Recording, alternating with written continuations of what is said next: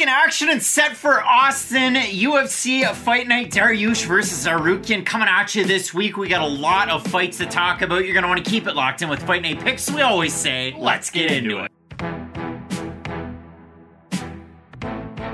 And just like that, we are back with Fight Night Picks as always. One half of your hosting duo, Instagram and X at Craig Allen FNP. With me to my left, to your right, respective socials. Matt Allen FNP. And look at that. The UFC, they're back in Texas. Austin gets its fifth event.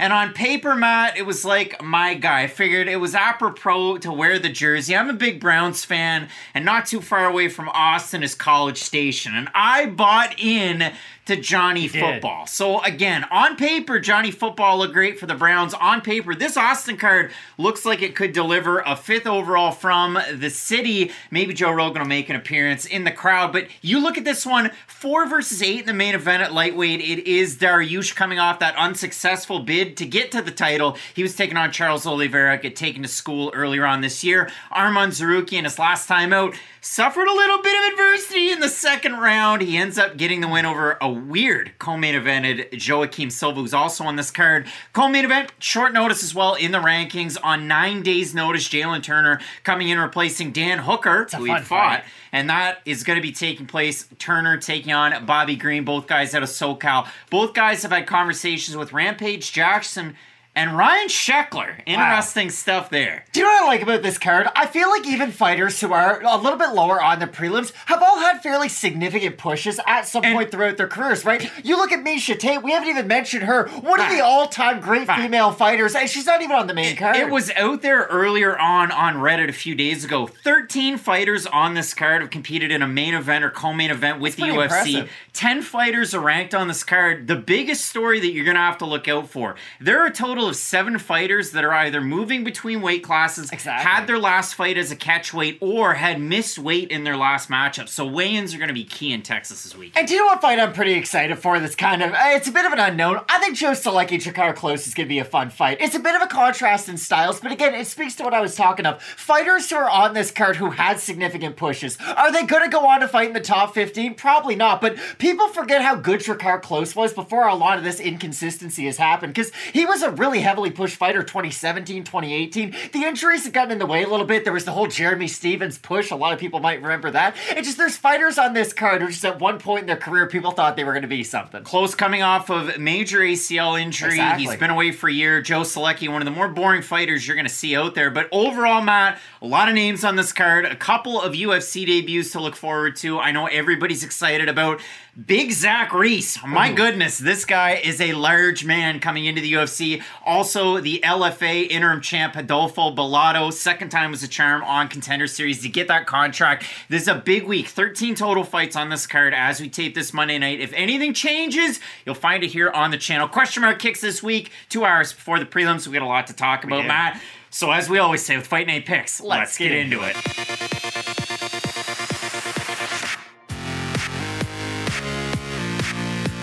A flyweight fight to determine a lot of things to kick off the prelims. Coming up this weekend from Austin, Jamey-Lyn Horth going back down to flyweight to take on Veronica Hardy. And it's a little bit like Selection Sunday when it comes to college basketball because seeding is key in this matchup. These two women, though they're kind of on the come up and the come back, they're still very much in play in the overall top 15 of this women's flyweight division. When you look at it, Jamey-Lyn Horth, she had the one fight up at Bantamweight. It was a first in her overall career. 6 0 as a pro, 3 0 as an amateur, was the Canadian out of Squamish, BC. Now she's moving it back down to flyweight. She was the LFA champ before she made her move into the UFC. And for Horth, this has got to feel good, right? I mean, you get that debut win out of the way, you beat somebody like Hailey Cowan, who's out of Texas, so it's got to be a little bit awkward for Cowan, who's most likely in attendance, not too far away from Waco. But when you look at it for Horth, out of Squamish, the pride of Squamish, Matt. I mean, listen, Colton Smith, Cole Smith rather, he tried and, and it worked for a little try. bit. Almost beat Miles Johns, but it didn't work all that well. Horth is really carrying the torch. But when I look at this fight, Matt, overall, the storylines of Horth moving back down to 125, not that I'm worried about her weight cut, but she's a massive flyweight if you go back and you watch her fights. And, and Hardy's not a big fighter by any means. No, and Veronica Hardy, I mean, she's bounced around. She had that one fight at 135 against Bia Malecki, and people might forget, like, Hardy was out for three years and four days from 2020 to 2023. Concussion issues looked like it, that was it. Like retirement was on the way. She's gone on to work around PFL Europe with Dan Hardy. She works for Ares FC. She does a lot of commentary gigs. So for Hardy, the big comeback fighter last time out. And when you look at it overall, Matt, I mean, I think of Ning Guangyou when I think of somebody like Juliana Miller. That was who Veronica Hardy was able to beat. Ultimate Fighter winners that I know, but nobody else knows. It's been now, a while since there's been Ning, some great Ultimate Ning Fighter. Guang Yo won the Ultimate Fighter China, and everybody needs a Rolston Wee to beat. And for Veronica Hardy, that was her Juliana Miller. And Miller's three and three now. It's not all that great of a win, but if you go back and you watch that fight, Matt. Both of these women share a lot of similarities. They're both decent strikers. They do it in completely different ways, and we'll kind of dive into the, the synopsis there. Jamey-Lyn Horth has bad takedown defense. Jamey-Lyn Horth has good submission abilities to get out of bad position. She's just She's like a, pick. There's a lot of fighters on this card that I'm going to talk about. They're going to go Kimura lock. They're going to go leg lock to get themselves back up to the feet.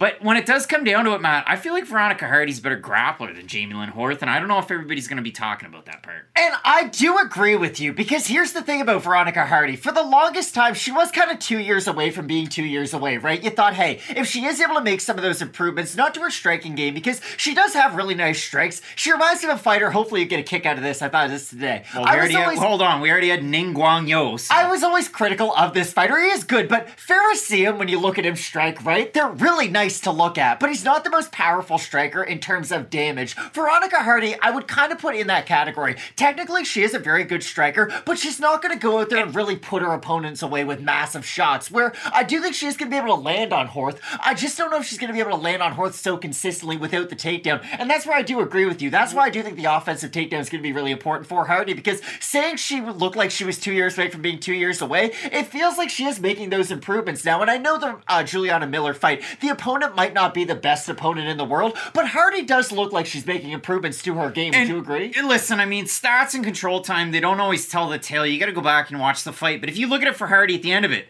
three times 30 27, seven minutes and 36 seconds of control time. She absolutely dominated a good jiu jitsu player. And you talk about the striking with Hardy. We mentioned this on the build up to the Miller fight. Now, candidly, did I take uh, Hardy in that one? No. But I throw up every red flag in the book as to why you should. And she was a big underdog in that fight, gets the win. But Hardy, when it comes to the veracity and the ferocity of her strikes, you hear that in that debut against Ashley Evans Smith, Dan Hardy. They weren't together at that Exactly. point at all. Veronica Hardy was married. It's it like was that Macedo. Justin Verlander meme where he like throws Kate up to the ball with his number on it. But uh, Hardy was all over it with Macedo at the time. If that makes any sense to the fans out there, is wow, she's really ferocious. She hits really hard. She has a big variety of strikes. And you look at it again, just numbers on a page and her overall skill set. She was a five-time USA national champion Taekwondo. I mean, highly accredited and belted in karate, Taekwondo, and BJJ. That's been it for Hardy. And the build into this fight, you've seen it with JHK and the All Star, and I'm going to reference them a lot this week. But Hardy talking about the fact that she's really moved her talents, the Team Renegade with the Edwards brothers, and the whole list of talent that's at that gym to work more on her grappling. You see the striking and everything at a Great Britain top team. You see her training in the States at Renzo Gracie's, and I'll throw some pictures up there from her Instagram there. Now, again, the big payback on this one, Jamey-Lyn Horth. You go down through it, you look at everything. I bring up Squamish, BC, and everybody that she's been able to train with, but Squamish. We're talking inland a little bit from Vancouver, but you're getting a little bit of the work in Vancouver. But the big thing for Jamey-Lyn Horth, you see it on her Instagram as well. Not only did Lupe Godinez go to train at Lobo Gym in Mexico, Horth went along for it as well. So a little bit of the camp there, a little bit in Canada as well. And Horth has really kind of gained in her skill set. Her striking, she'll give one to take one. She hits really hard. So I was down on Horth kind of coming into the UFC. I picked Cowan, you picked Horth. But overall, when you go back and you look at a lot of her performances, she's got low hands. She keeps her head really high and she can withstand a lot of the punishment. And if you go back through it, you look at everything, she can struggle to break some of those clinch positions. And I found the biggest fight to go back and watch to get ready for this one, and I think I mentioned it in the Cowan video, was her fight against Corinne Laframboise. She's short, she's compact, she's supposed to fight on Contender Series with Laframboise, and I think she would have ultimately gotten a UFC shot. But she is one hit, one kill with her grappling and her jiu-jitsu, and she was able to control large portions of the first round and the second round against Horth. End of the second round, Horth starts to open up with the striking. Hurts last round was third round, it's Horth. And that's why I think this fight's kind of weird, right? You think about this with pitching at really high levels in playoff matchups, right? You can't show your off speed early. You want to save it, right? You want to keep batters on their heels. I almost don't want Veronica Hardy to go for a lot of takedowns early in this matchup because if she does get those defended, especially early on, it's going to make her more of a sitting duck on the outside and make it less of a threat as this fight goes down the stretch because Horth's best opportunity to win this fight is, of course, defend those takedowns with the low hands that you speak of. And I do think she is the more damaging striker between these two in the pocket. Now, the volume game might be a little bit interesting if Hardy is able to really go in there, throw with a lot of good flurries because she We haven't seen it that much. no, because she will throw in these blitzes, right? And that's where Horth could hit her with a big counter shot. Because when she is active on those two or three big hooks onto those entries, if they land and she's able to evade the one or two big shots of Horth, then those are positive points for Hardy that Horth will have a retaliation for. But if she finds herself getting hit, getting countered, if she's not able to get those takedowns, it could be really long night for Hardy because I don't think these two really compare in terms of punching power. Now, I don't think Horth is going to go out there and get a ton of TKOs at the highest level, but in terms of damage, I, I do think she is the more damaging striker for sure on the feet. When you look at it and you consider like that, I think you should leave skit where hey, Mike has two. Mike has the best friend group, but I have 200 friends in my friend group, and the guy goes, "That's solid. It's lights out." If anybody was lights out in anything, Jamey-Lyn Horth, it comes down to her striking. Veronica Hardy, it comes down to her takedowns in her ground game. Hardy had a fight of the night. You can go back and watch it. It was against Andrea Lee. And Hardy tries to grapple and Lee tries to strike, and all three judges scored 30 27 Andrea Lee because the striking beat out the grappling. but So- to be fair, I do think Hardy has improved since that yes, fight she, she definitely has. Again, a bevy of different gyms, a bevy of different partners to train with, and a big X factor in this one for Jamey-Lyn Horth, and this is a double meaning. Malcolm Gordon flew from Ontario to BC to train with Jamey-Lyn Horth to get ready for this matchup. If you're going to look at a 125er that's going to be able to wrestle to a pretty high degree, Malcolm Gordon's that guy. Has it translated to success in the UFC? No. But he also came in after 32, and I wouldn't have expected it anyway. So when we do look at this matchup, Matt, Jamey-Lyn Horth, it's about at par. I'm going to look at the Tapology votes, Matt. We uh, leave this one to the fans, but we're going to throw an over under out there. I'm going to say over under. I'm to say 60% Veronica Hardy. I think the fans have her. I think they'll be over. I think she's popular. And oh, it's Oh, the wow. opposite. 1,442 total votes, 56% Horth, 83% by decision for the 44% that have Hardy, 82% by decision. So the fans have Horth. The odds are close. What's your pick in this one? It's a really difficult fight to pick, but I am going to go with Hardy for what you mentioned at the start of the video. I think the offensive takedowns are going to be important. Now, again, don't show it early because if it's something that doesn't work, I do think it's going to let Horth gain in confidence and really let her hands start to go a little bit more. And if that's the case, it is going to give her more opportunities to land one of those really devastating blows on Hardy. But I do think the offensive takedowns are going to help Veronica Hardy in this matchup. I think the size is going to be interesting, but as I say that, Hardy's pretty used to fighting fighters who are bigger than her, right? Like every single matchup, it kind of looks like she's a weight class smaller than her opponent. So I think that's going to help her with the offensive takedowns, I think those are going to be key. Yeah, I mean, it's been 50 50 the last two of her fights. Bia Malecki retired her. Bia Malecki at True. the time was 2 0, 3 0. And then Juliana Miller was a size bigger, and Juliana Miller wasn't able to withstand the pressure. I'm going to go. I have a hard time with this one, guys. Like, really. I'm going to go with Veronica Hardy as well. I think the grappling can win out, but Jamey-Lyn Horth, if you go back and you watch a lot of the tape, she will get taken down. She will threaten with some of her jiu jitsu. She's got a really good top game. She's damaging with elbows and her strikes, and when it's on the feet, Horth is a better striker, even though, you know, numbers on a page, it might not tell you that. So, really, I'd advise somebody on this one go back, watch a lot of the tape, maybe grab yourself a pot and popcorn when you're watching this one, sit it out, and enjoy it for what it's worth. Both of us in this one going with the English American Venezuelan Veronica Hardy to get the win. Make sure you tune in for the rest of the videos in the series. You can only find them in the full card video. Keep it locked in with Fight Night Picks, we always say. Let's, get, into it.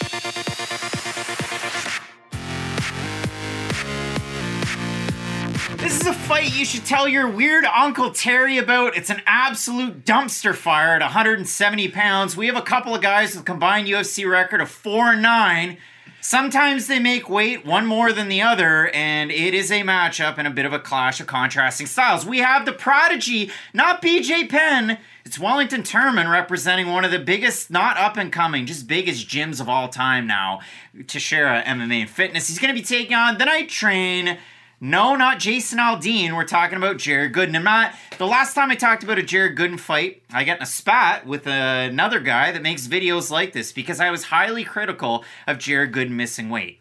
And I still stand by it at this point. Matt, Jared Gooden, 177 pounds, took a fight on short notice his last time out. He was unsuccessful getting the win. He was taking on Carlston Harris. Now, there's a lot of common opponents between these two guys. Randy Brown's one of them, Carlston Harris is another. And it's funny because Jared Gooden tried to fight him at 170, came in at 177. Wellington Turman fought him at 170 way back in Brazil years ago, wasn't able to beat him. Carlston Harris, turns out he's pretty good. But when you do look at it for Jared Gooden, the reason why I was so kind of upset about the weight miss was 177 in that matchup against Carlston Harris on short notice. He weighed 174 before he got signed into the UFC, fighting at welterweight UFL. You know, Tito and Rampage. He was taking on Demarcus Jackson. Missed weight in that one. He also missed weight way back when taking on Come a Rude Boy Boy. Can he get it up? Uh, Randy Brown. So Jared Gooden, it's been a thing, and he's missed weight a fair amount of times. Getting ready for this one, training at Muscle City Barbell, and he's also featured in a new movie that's coming out. So I'll throw a couple of things Wow. up there, but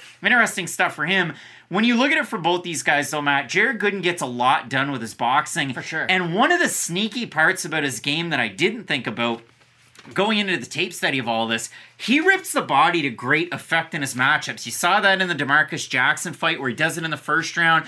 He doesn't have good takedown defense. I know UFC numbers on a page like 68%. It's not very good, No, but I'd agree. when he does get his boxing going and when he does figure out the range, if his opponent's not throwing a lot of kicks and not really chopping up his legs, the threat of the takedown isn't there. Jared Gooden can take away, and that right hand that he throws with a little bit of a boop Real right on the on end of it. it, it is an interesting punch. And when you're taking on a guy like Wellington Turman, who you watch his first fight in the UFC, you watch him now, he's changed a lot in the fact that He's a better striker, I'd yeah, say. his striking's gotten better. His head movement's gotten better. His chin's gotten a lot worse. Exactly. It's Now- gotten a lot worse. This is a very weird fight for all the reasons you brought up. And the thing about Wellington is, every time you do start to see those improvements in his fight, he'll kind of give you a reason to not believe in him anymore. And Wellington is a fighter who, when he starts to get touched up on the feet, he does get a little bit uncomfortable with it. And I do think he's the more complete fighter in this matchup. That has to be said. You bring up some of the defensive liabilities Gooden has in his grappling. Wellington is a very good grappler, especially when he's able to get that top position. He has good ground and pound, great submissions, like a really nice BJJ game. But the thing is, he's almost too good of a striker for his own good in a matchup like this, and that's what worries me. If he does get caught throwing some of those naked kicks on the inside when he's in the pocket, I think Gooden could make him pay for some of those shots over the top. But if Gooden isn't able to defend some of those early takedowns, and if the kicks start to make him uncomfortable, I just don't know if the boxing is going to be enough because people are going to remember him for his last performance. Do you guys remember his first run in the UFC?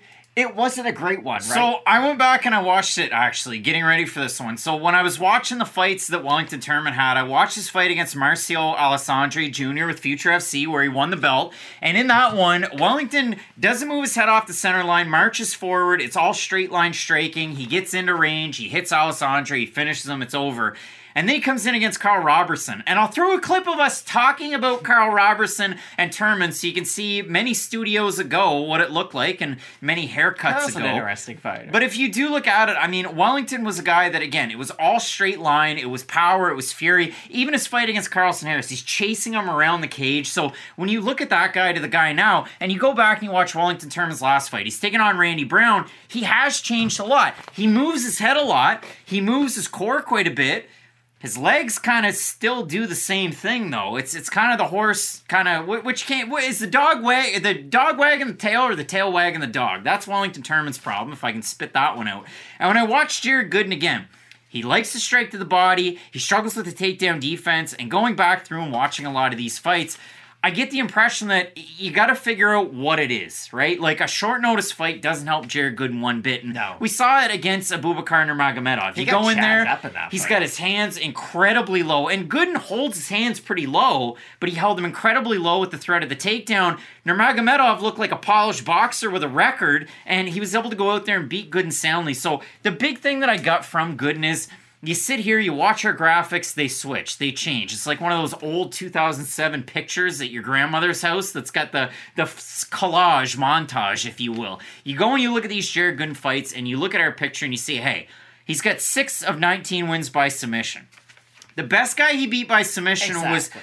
Four and one Marcel Stamps in 2019, and the guy was four and one, and Jared Gooden was 14 and four. So the submission game isn't the big thing. He definitely has a good breadth of boxing, training at, like I said, Muscle City Barbell, but also with Kelly Davis, who is an accomplished boxing coach, and you see it with Gooden too. Like he'll he'll cross train a little bit, Fusion XL. You always have seen Phil Rowe out there. You've seen some Atlanta, some Georgia, a lot of different Florida Georgia line. Am I right, brother? So when you do look at this one though, Matt, again, it is a clash of styles. Turman likes to strike more than maybe he should, but when you're training with guys like Adolfo Bellato, who's in the gym getting ready for this matchup that he has on this card.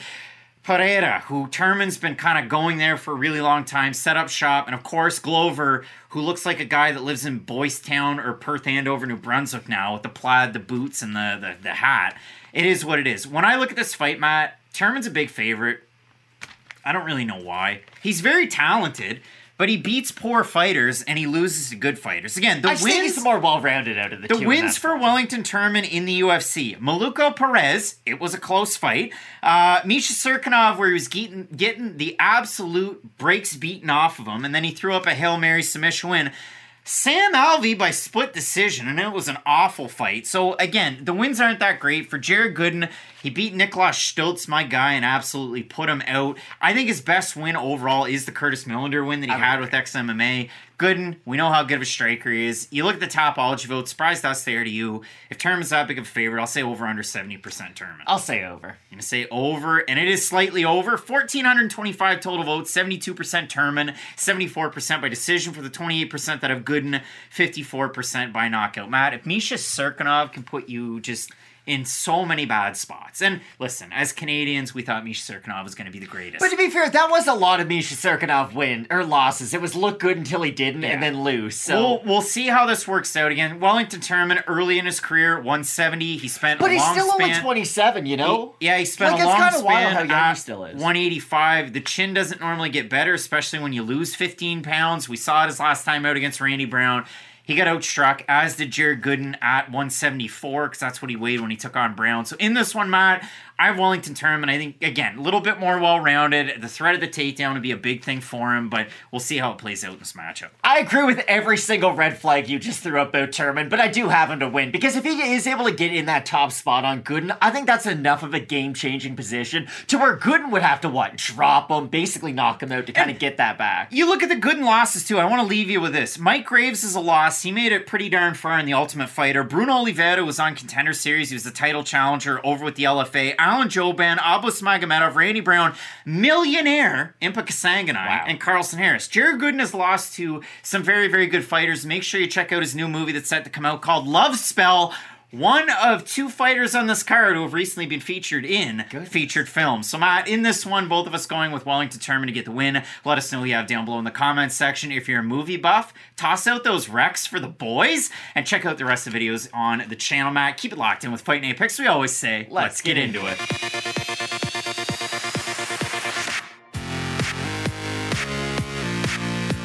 all of a sudden, it's a UFC debut on the fringe of the top 15. We have the LFA interim light heavyweight champ and two time Dana White's contender series contestant, Trator Adolfo Bellato. He's going to be taking on fan favorite, unless you're Brazilian, it's duelist, Matt. Ihor Potieria. He beat an all time legend. Our favorite is kids, Shogun Rua. I But cried like Shogun did before he fought Anthony Smith when that fight was done. yeah, it was what it was. But when you do look at it, Matt, for the duelist, a lot of fans are really excited about For him sure. making a UFC debut. At the time, we didn't know if he was 19 and 2, or if he was 20 and 2. The record might have changed, but this is a guy, I mean, international master of sport in combat sambo, pankration, and the Ukrainian martial art known as Horting. Horting. Little bit of wrestling, little bit of grappling, little bit of striking, it's just like MMA. Potieria had that background. A tricky sidewinder from Southpaw. He's got an awesome right hook. He's got really good kicks, and when it does get down to the mat, maybe the takedown defense a little bit squirrely, but the jiu-jitsu off the bottom is very good. And you'll see a little bit of that with Zach Reese coming up on the card against. Cody Brundage. But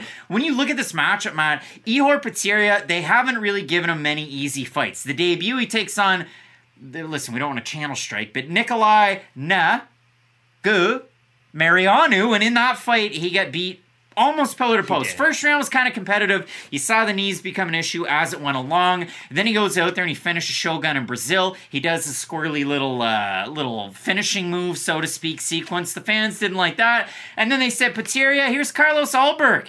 And he get knocked out in the first Carlos round. Ulberg's pretty good. For Potieria, it hasn't gone all that well. Now he's taking on Bellato. And when you look at it for Bellato and for both of these guys getting ready for this one, really good camps. Bellato training, not just in Brazil, but also moving up to Teixeira MMA and Fitness for this camp to get ready specifically with.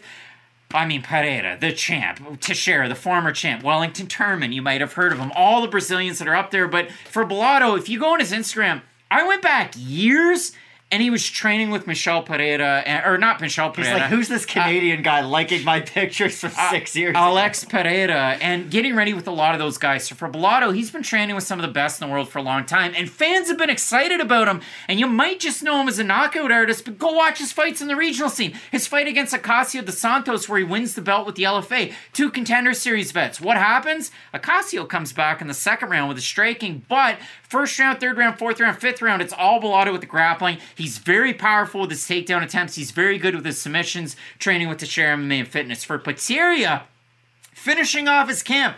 WCA. Uh, why would I say WCA? That's where Jan Blachowicz trains. And Ihor Potieria is in the mountains of Poland, just getting that mountain air, getting ready to go down to Austin to fight Bellato. But he also spent a lot of his camp at Novo in Phuket. And Matt, I said kind of before we started to film this, I'm going to add a picture in. We're going to react to it because normally I add pictures in and post, and the fight fans, they get to see it. But Ihor Potieria doesn't look like the guy in front of us anymore. Ihor Potieria, I think, listened to the game on repeat for about three weeks and then decided, yep, that's the tattoo I want. Till then, I let my nuts hang. Something like my Jesus piece, huh? This Yeah. is what Ihor Potieria looks like now. Wow. He got a back piece on his front.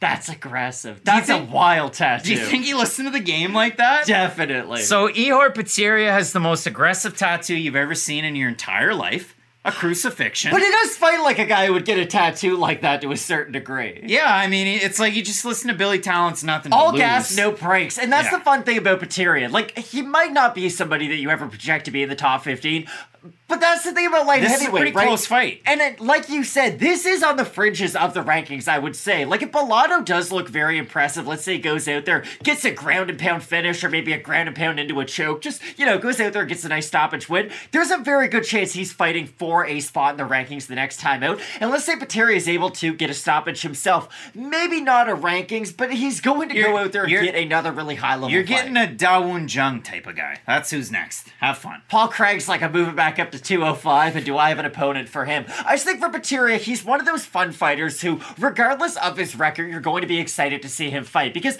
like you said, you can almost tell who he is just based on a silhouette of him. Because he does have such unique stance for the size of him. He's very long and rangy. Like, the guy's 6'2, 6'3 right It's- down it's- there. Like, I- he's big for how fleet of foot he is. And I mentioned the disciplines that Potieria has. I mean, Horting, we're talking combat sambo, pankration, just like he's boss rooting. But when you watch him fight, he almost has like a tricky sidewinder karate stance, but he will mix in that big time right hook. It's not like a Wonder Boy. It's not like a lot of the karate artists that you will see. Veronica Macedo, who's on this card. It does leave openings because when you watch both these guys, Potieria can cut distance really quickly. sure. He does a good job of it. I think one thing that's a negative for him is, yeah, the record is a little bit padded. He fought eight times in 2018. And we spoke about that, I feel like, every time we talk about. Potieria, with that regularity and competition, he was getting better, he's getting better, and then things kind of stalled out around the pandemic. Now here's an opportunity to get back on the horse. When you look at a guy like Bellato and you go back through and you watch all these performances, he moves in a straight line.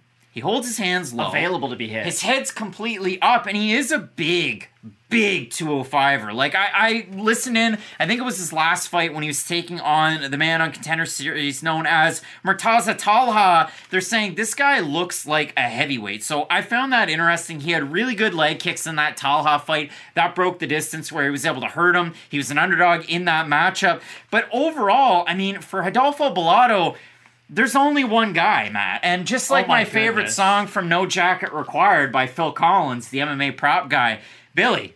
Billy, don't you lose my number. Vitor Petrino's got that number. Now, in the first fight. Petrino vaporized him. But in the second fight, If you didn't watch that first round, you only watched the finish, you're like, wow, that Bellato guy sucks.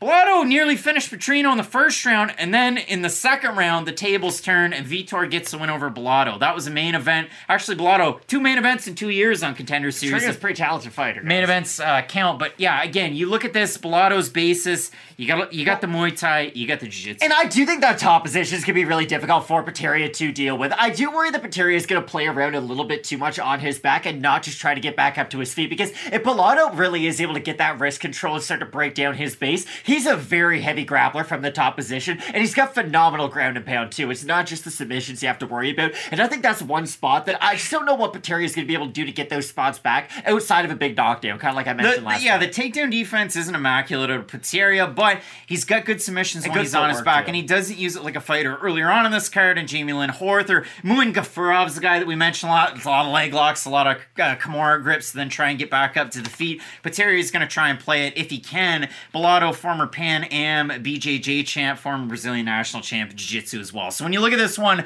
Bellato's a really big favorite to be making a UFC debut. Dana White said after his last fight on Contender Series, looks like a heavyweight, has the cardio of a middleweight. I thought, I, really? And then I watched that Ocasio de Santos fight and I went, you know what? Dana White was telling the truth there. I actually believe him. When you look at the top, I think he has nicer notes, set tattoos, knowing what I know now. yeah, I like the the koi fish kind of They're tattoos cool, like yeah. that, like the yeah the the Japanese style. When we do look at the Tapology votes, Matt surprised us there. To you, I'm gonna say over under 85 percent Bellato. Probably in the 90s, just based on the odds. with the tattoo. Yeah. Oh, slightly under. Uh, 1,425 total votes, 89% Bellato, 82% by knockout. For the 11% that puts area, 63% by knockout. I do think Bellato is going to be able to get the win. The odds give me a little bit of pause because sure. Bellato is extremely hittable. And it's not just because he got knocked out by Petrino twice. Even look at the fights that he's winning. Straight line, no movement side to side, no head movement, low hands, head up high. So listen, it's been a hallmark of MMA knockouts, boxing knockouts, Muay Thai knockouts, pick your combat sport knockout. Bellato could fall victim to it, but in this matchup, I do have Bellato with the takedowns and the ground game. I've also got Hidalgo, but this is a really big matchup to have in your UFC debut, like you had mentioned. Like Potieria, he might not have the best UFC record, if you will, and you might have uh, slightly higher expectations, but he's still a pretty good fighter who can definitely go out there and get the stoppage And- win. So I, I wouldn't be surprised at all if Potieria is able to win. I think the odds are a little bit ridiculous, but I do have Bellato to get the win. He's definitely invested a lot in himself to be going to Phuket and then For sure. Poland to get ready for this matchup. Both these guys coming in looking for a big UFC win. Let us know down below in the comments section who you have. Some big time fights in this card. Dariush taking on Tsarukyan in the main event. You're not going to want to miss it. Keep it locked in with Fight Night Picks. We always say, let's, get, into it.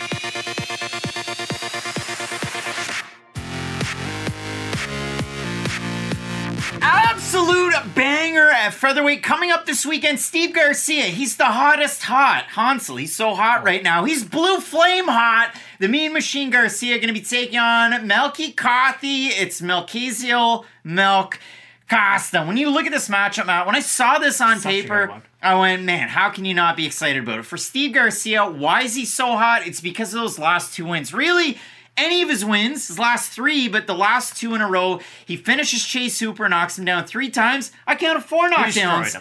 In that first round. He absolutely destroyed him. And against Shayilan Face of Nuerdanbieke, adversity. I threw it out there. I mean, Shayilan looked really good. It was one of the bigger comebacks that you're going to find. If you saw my tweet out there on Sunday, I was smitten, Matt. I mean, huge comeback. He goes from the southpaw stance. It's a left body kick. He paws his right hand out there, and then he goes down with a hook to hit Shayilan Nuerdanbieke with that big time hit to the liver. Shayilan drops like a sack of potatoes. Garcia on top. This guy, when he's on, is so animated and As fired up. comeback as CM Punk and Survivor Series, you might say. How long is that going to last? But when it does come down to it, Steve Garcia is one of those guys that win, lose, or draw, I'm going to get excited. fight of the night His, machine. his fight against Charlie Ontiveros, if you'll remember. Axe kick to the head where he gets wobbled. He finds himself back in it. He drops Ontiveros multiple times. It's just bleeding like a stuck pig if Jim Ross, to make another reference uh, to wrestling, was a thing. Steve Garcia had Ontiveros there. Now,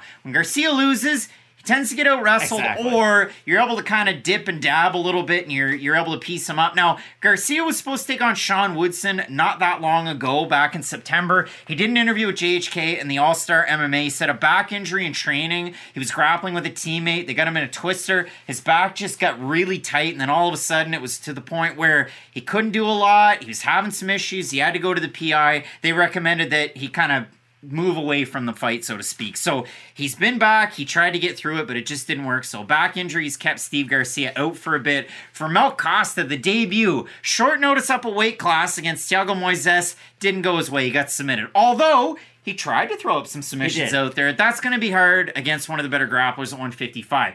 But his last time out against lights out Austin Lingo, the solid wasn't lights out. Lingo went down. Costa dominated him. Two 30 27s, one 30 26. I was on the side of 30 26. Costa looked as good as he's looked on the regional scene and almost as good as he's looked ever. So I'm really excited about this. Costa training out of a big gym, as is Garcia. Because Garcia, you get Texas, you get everybody out of New Mexico as well, training out of Jackson Wink. For Melky Coffee, this guy's training out of Shoot the Box Barao. And if you like the way that Joanderson Brito looked recently, you're going to like the way you look with Mel Costa fighting. And that's why I'm so excited for this matchup. I think Costa might be slightly flashier in this matchup. He is going to go for more of those spinning techniques, and Might that not be a good thing.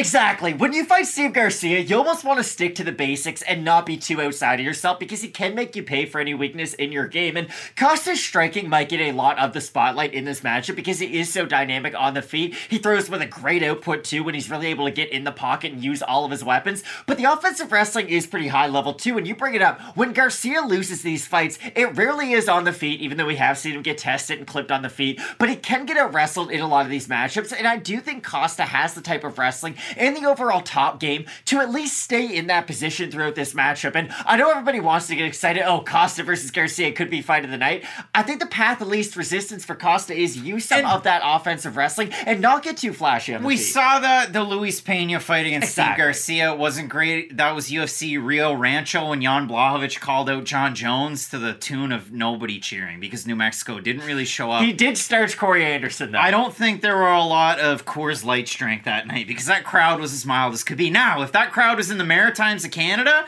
people the roof would have gone off the place. But when you do look at this matchup, Costa, a very flashy striking arsenal. He likes to do a lot of the spins. Garcia talked about it with JHK.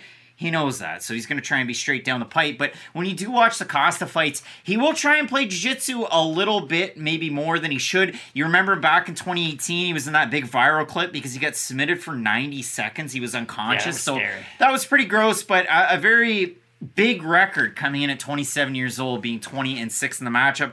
Costa is heavily favored in this one. Complete game from Costa, the big power out of Garcia, and from that southpaw stance. He gains a big advantage on these orthodox guys. He's got really good length. He's got really good distance management. I know Mahashata finished him. That was a surprise to a lot of people. And again, Pena did with the wrestling. But that's the thing about Garcia's style, right? For as powerful as he is, it's not the most refined of techniques. There is a bit of that early career Justin Gaethje Oh, to him to where teeth. you can hit him. He is very available. But again, it is one of those risk reward matchups that you have to take into consideration because if you are going to stand in the pocket and try to land on Steve Garcia, and just know there's a lot of power shots coming back. And again, against a lot of orthodox strikers, Garcia's going to have that in his back pocket in this matchup.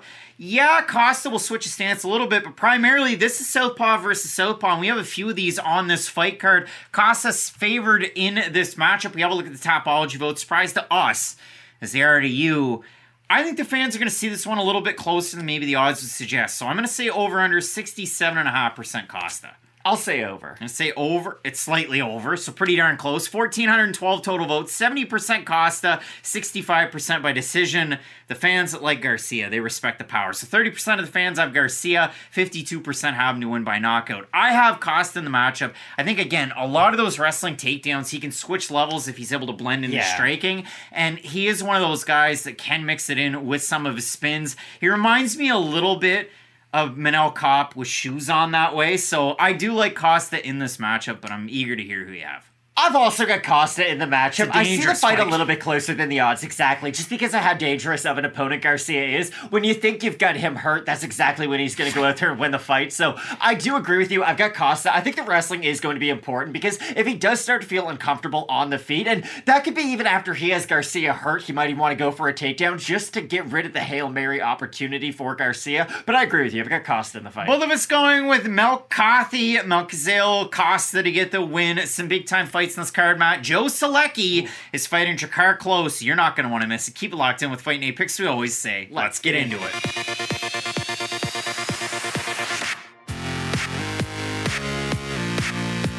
Lightweights at different titrates, and that's chemistry, brother. Mixing it together in the octagon in Austin, we have Drakkar Klose taking on Joe Solecki and Matt. You opened up our show in the intro saying that this was an interesting fight. and can I explain? I think it's a bad fight. I think it's an awful fight. I disagree for this reason only. I've always felt like Drakkar Klose is one or two good wins away from at least putting together a decent career. Because You said the same thing about 7 4 and 1 Veronica Hardy. I'm not right about everybody, Craig. No, what I said about Hardy was she was a fighter who felt like she was two years away from being two years away. But Drakkar Klose, at one point in his career, was looked at as at least a promising prospect who could have a really good future in the division. And I know not only injuries have derailed that, just inactivity throughout a large part of the last few years has been a problem for Drakkar Klose, but he has always had a pretty good game for the lightweight division. He's somebody who doesn't completely overextend himself on his boxing combinations, has a good boxing game, I will say. He might not wow you with the volume at a lot of points because we're going to talk about Rob Font a little bit later on the card, right? Rob Font, when he has things going, he's going to wow you with not only the power but the volume too. Drakkar Klose is kind of like a bigger, more discount version of Rob Font when you think about it. He's going to use a lot of the boxing, he can use the volume, he does have a very nice jab too, and I think that jab's going to be important in this matchup against Solecki. Now, I've sold Drakkar Klose as a fighter who can go out there and be exciting. Joe Solecki's a little bit tougher to do that about, right? Because the ideal Joe Solecki fight is he wants to get on top of his opponent, be that wet blanket, right? And really draw the fight out of them. And hopefully at some point they kind of submit under the pressure of Joe Solecki. And that's why this fight is such a difficult one to predict because it really is a story of two completely different styles and two completely That- different fighters. If Klose wins this fight, he's going to act like the ground is lava, not let his back touch the mat whatsoever, and really stick the jab in Solecki's face and use some of those longer range weapons that we know he can use. But if Solecki is able to get that top position, he could slowly suck the life out of Drakkar Klose. Solecki's a little bit like that kind of cutscene type song, One Note by Tenacious D. Because he's one note and it's one hit, one kill jiu jitsu. Now, he's one of the stronger representers of Jim O, and he fights pretty well like John Salter. And you might have remembered Salter from his earlier time in the UFC, or him with Bellator, where he got close to the ring, but he never was able to capture it. But Joe Solecki really does work in his wrestling to get you down to the mat to work his submission game. You saw that his last time out against Carl Deaton. Now, that fight was on short notice. Deaton accepted it on a little over a week's notice, replacing Benoit Saint Denis. Yes, all that uh-huh. hotness. And Joe Solecki was able to go out there and absolutely put away Carl Deaton with his takedowns. And Deaton's takedown defense here and there, I forgot about that fight. I did. I really did. I I thought Joe Solecki's last fight was against Alex De Silva. A majority decision win where Alex De Silva looked pretty darn good with his striking, and Solecki, yeah, he did a little bit of grappling, but his wrestling and his control time, they didn't really do a whole lot with it. So Solecki's a little bit like another fighter on this card and Sean Brady to where the grappling's really good, the wrestling's really okay, and the striking's really The one thing I will say that kind of Modest. differentiates them is Joe Solecki's big issue is the ground and pound isn't necessarily there, right? Like outside of the big submissions, it is difficult for him to make up difference, right? Like Sean Brady can. Sean Brady lay some ground has volume and boxing on the feet. Joe Solecki is a positive striker in the UFC, but I don't bring up strike rates all that often. Joe Solecki's strike rate, strikes significant strikes landed per minute to absorb per minute, 2.24 less 1.53. He doesn't throw a lot of strikes, but he doesn't get hit very often. Those numbers may look like, oh, just like he spends a lot of time striking. No, No, no, it's a it's- lot of time on the mat, but regardless, he doesn't do a lot of striking in general. And that's the thing about Solecki and why a lot of these rounds are kind of difficult to judge, right? Because let's say Klose is able to go out there, land really nice jabs, land a couple straight twos down the middle, and land good damaging shots, but maybe not a knockdown, right? Let's say he gets taken down for a minute and a half by Joe Solecki. Even if Solecki has that top position, he's not all that well known for the ground and pound, and that's why it might make the rounds really difficult to judge because he'll get all that top control,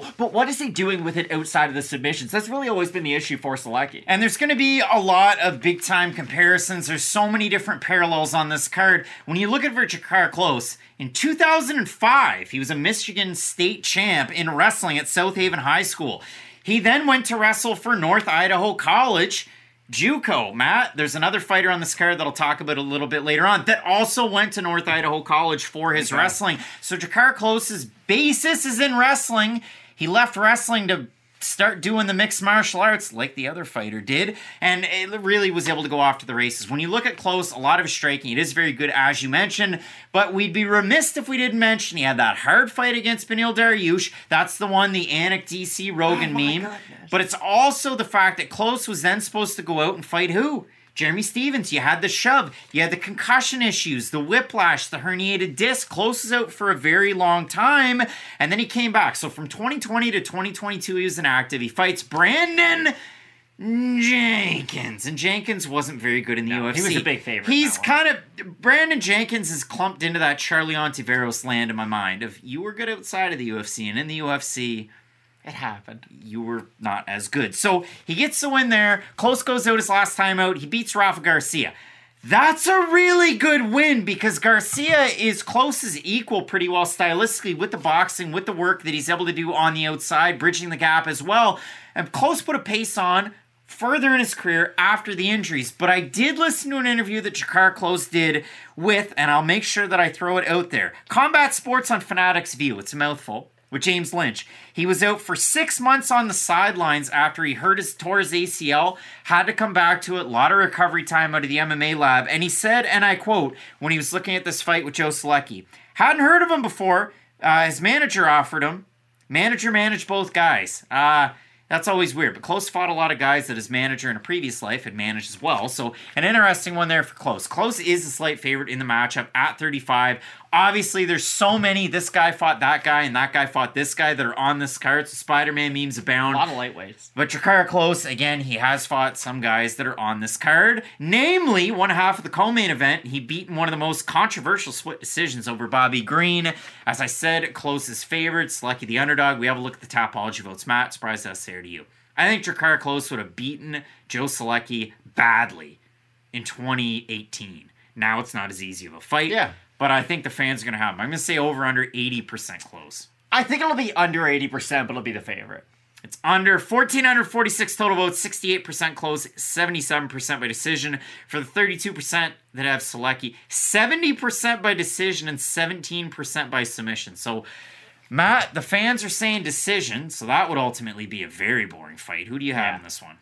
The thing that I do like about Drakkar Klose's striking is he's not going to overextend himself a ton, right? He's not going to go for those big overhands. He's not going to lunge in with massive hooks that could allow Joe Solecki to duck underneath and make the takedowns a little bit easier. And that's why I do have Klose in this matchup. I agree with you, though. I think back 2018, he might be a minus, you know, 200, 210 favorite. But now the fight is closer because if he is in some of those more compromising positions, I don't know if he's going to be able to fight his way out of them. But I think he's going to be able to do enough on the feet to get the judges on his side. I do find this is probably going to go to a decision though either way. I was so excited about Joe Solecki coming into the UFC off of Dana White's Contender Great Series. Grappler. You look at the run that he had coming in. You saw that Nikolas Motta fight where he was winning until he wasn't. That's pretty well every Nikolas Motta fight too.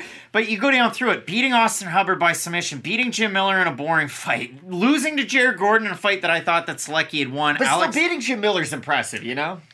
Yeah. And you're right. It wasn't a good fight. He just had a lot of top control. But again, we always say it about Jim Miller. When you beat him, we don't. normally you go on to do we don't. Things. I do. When you beat Jim Miller, that's a massive name to have on your resume that does bolster your profile quite a bit. Nobody's going to their friends and saying, "Hey, cancel your plans. Joe Solecki's fighting." I didn't say that. I said normally when you fight Joe Miller, it makes people like us think, "Hey, you have a win over Jim Miller." He's when I when I look at it for Solecki, he reminds me a lot of another guy that's on the UFC roster, up a weight class, Preston Parsons, who owns his own studio, who's a jiu-jitsu master. But the thing about Solecki is, out of those 13 wins, you look at the submissions, six of them are by rear naked choke. Parsons will mix in a lot of power shots to close the distance to get his grappling going. Solecki will kind of throw a lot at you to then mix it in. I think Klose can hit him up enough and make that count in the judges' minds to then maybe go out there and get a decision win. So I do have Klose in this matchup. Matt also going with the man out of Michigan who's got a tattooed on his pectoral. But this is a very interesting fight. So I'd really like to get your thoughts out there. Maybe this is a fight where Klose slows down a lot off that ACL injury, and 35 really does True, look yeah. 35 at 155. And he's PFL bound like a Jeremy Stephens. Matt, really interesting one in this matchup. Again, let us know who you have. Keep it locked in with Fight Night Picks, as we always say. Let's, get, into it.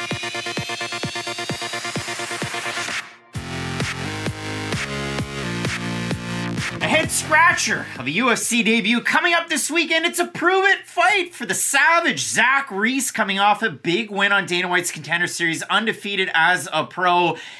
Nearly undefeated as an amateur, but a lone loss in 2012 to Kevin Holland has really shown that Zach Reese is a special fighter. And if you look at it for him, he gets this opportunity against fan favorite Cody Brundage.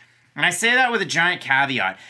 Social media turns house cats into lions, and you might have seen my tweet about that yesterday. But for Cody Brundage's last time out wasn't that long ago against Jacob Malkoun. The odds in that fight, Matt, they weren't close at all.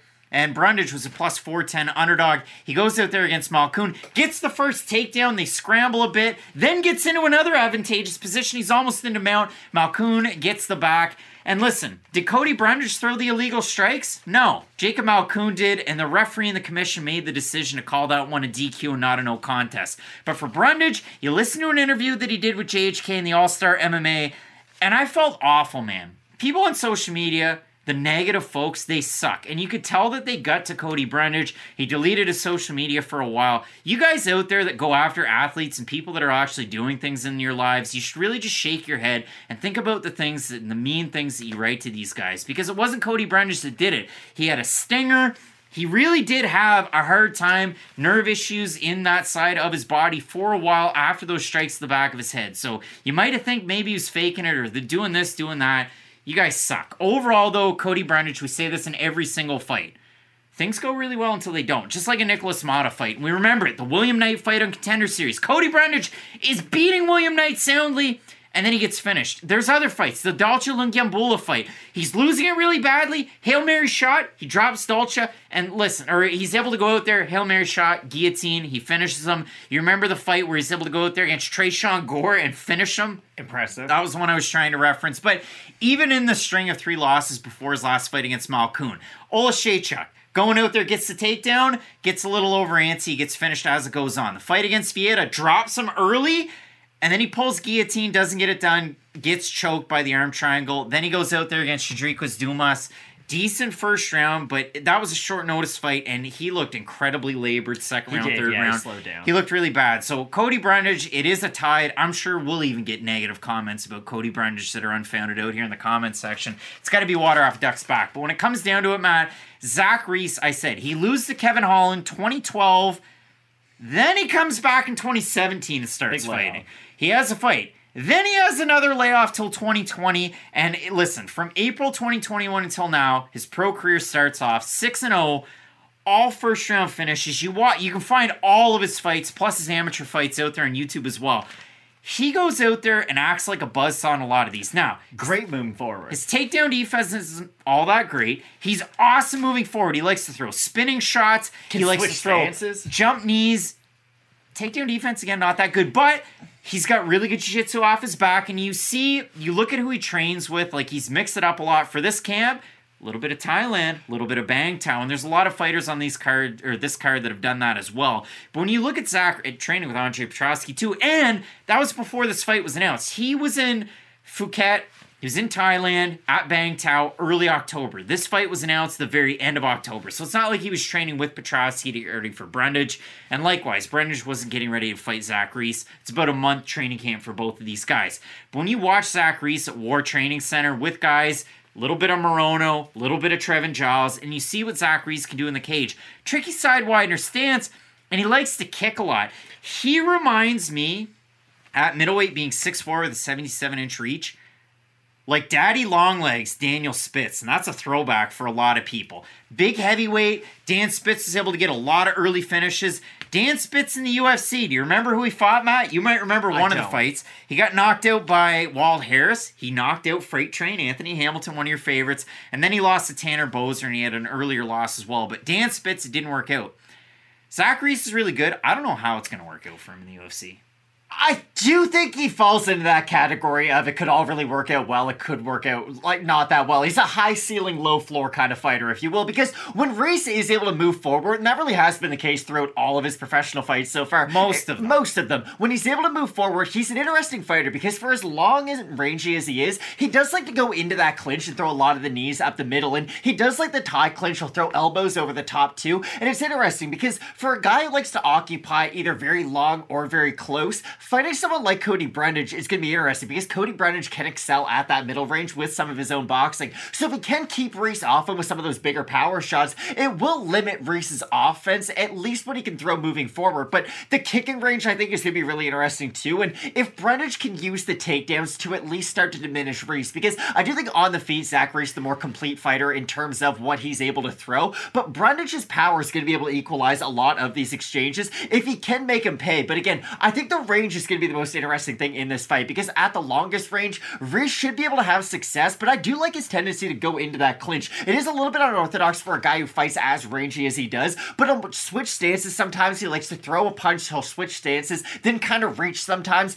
but the reaching can leave him open to getting countered, And- especially by a guy like Brundage. And he's one of those guys, just feeling this card, he's really, really tall. His hands aren't up all that high. They're pretty darn low. he fights tall to all the benefits and the negatives, right? Yeah, and you look at it. I mean, that could help his takedown defense. War Training Center, as I mentioned, Giles Morono, Ontiveros used to train out of there. Joseph Holmes, another middleweight, Ontiveros has gotten so many shoutouts. out of that gym as well. And if you look at it for Reese, you can go back and watch a lot of these fights. So he beats Eli Aronov over on Contender Series. Reese is slight favorite in that fight. He looked worlds apart from uh, his opponent. He was able to do a lot of damage in that. When you go back through, he beat Aaron Phillips, who was on the Ultimate Fighter season 29.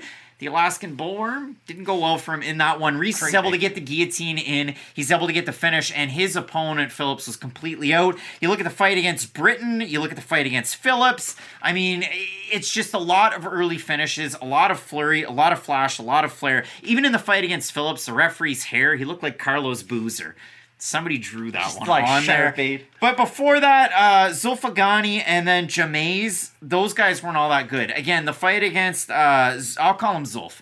Against Zulf, that one was at 205. Zachary weighed 198.6, so he's not a 205er, he's a 185er. He did fight Kevin Holland all those years ago in 2012 at welterweight. Zach Reese at the time, 167 pounds, so pretty wild there, but Reese, a really flashy, really interesting prospect. The other thing about Brundage, the back of the head type of stuff, he said, and I quote, when he was talking to JHK, he was out for five weeks after that, not training. And he said, I had a slight tear in my spine. I don't know if it was from the strikes, but he got that taken care of, and now he's coming into this one. So in the matchup, Matt, Zach Reese, a really big favorite. He we have a look yeah. at the Tapology votes. Fans are what they are. I'm going to say over under 75% Reese. I'll say under. I think they're over.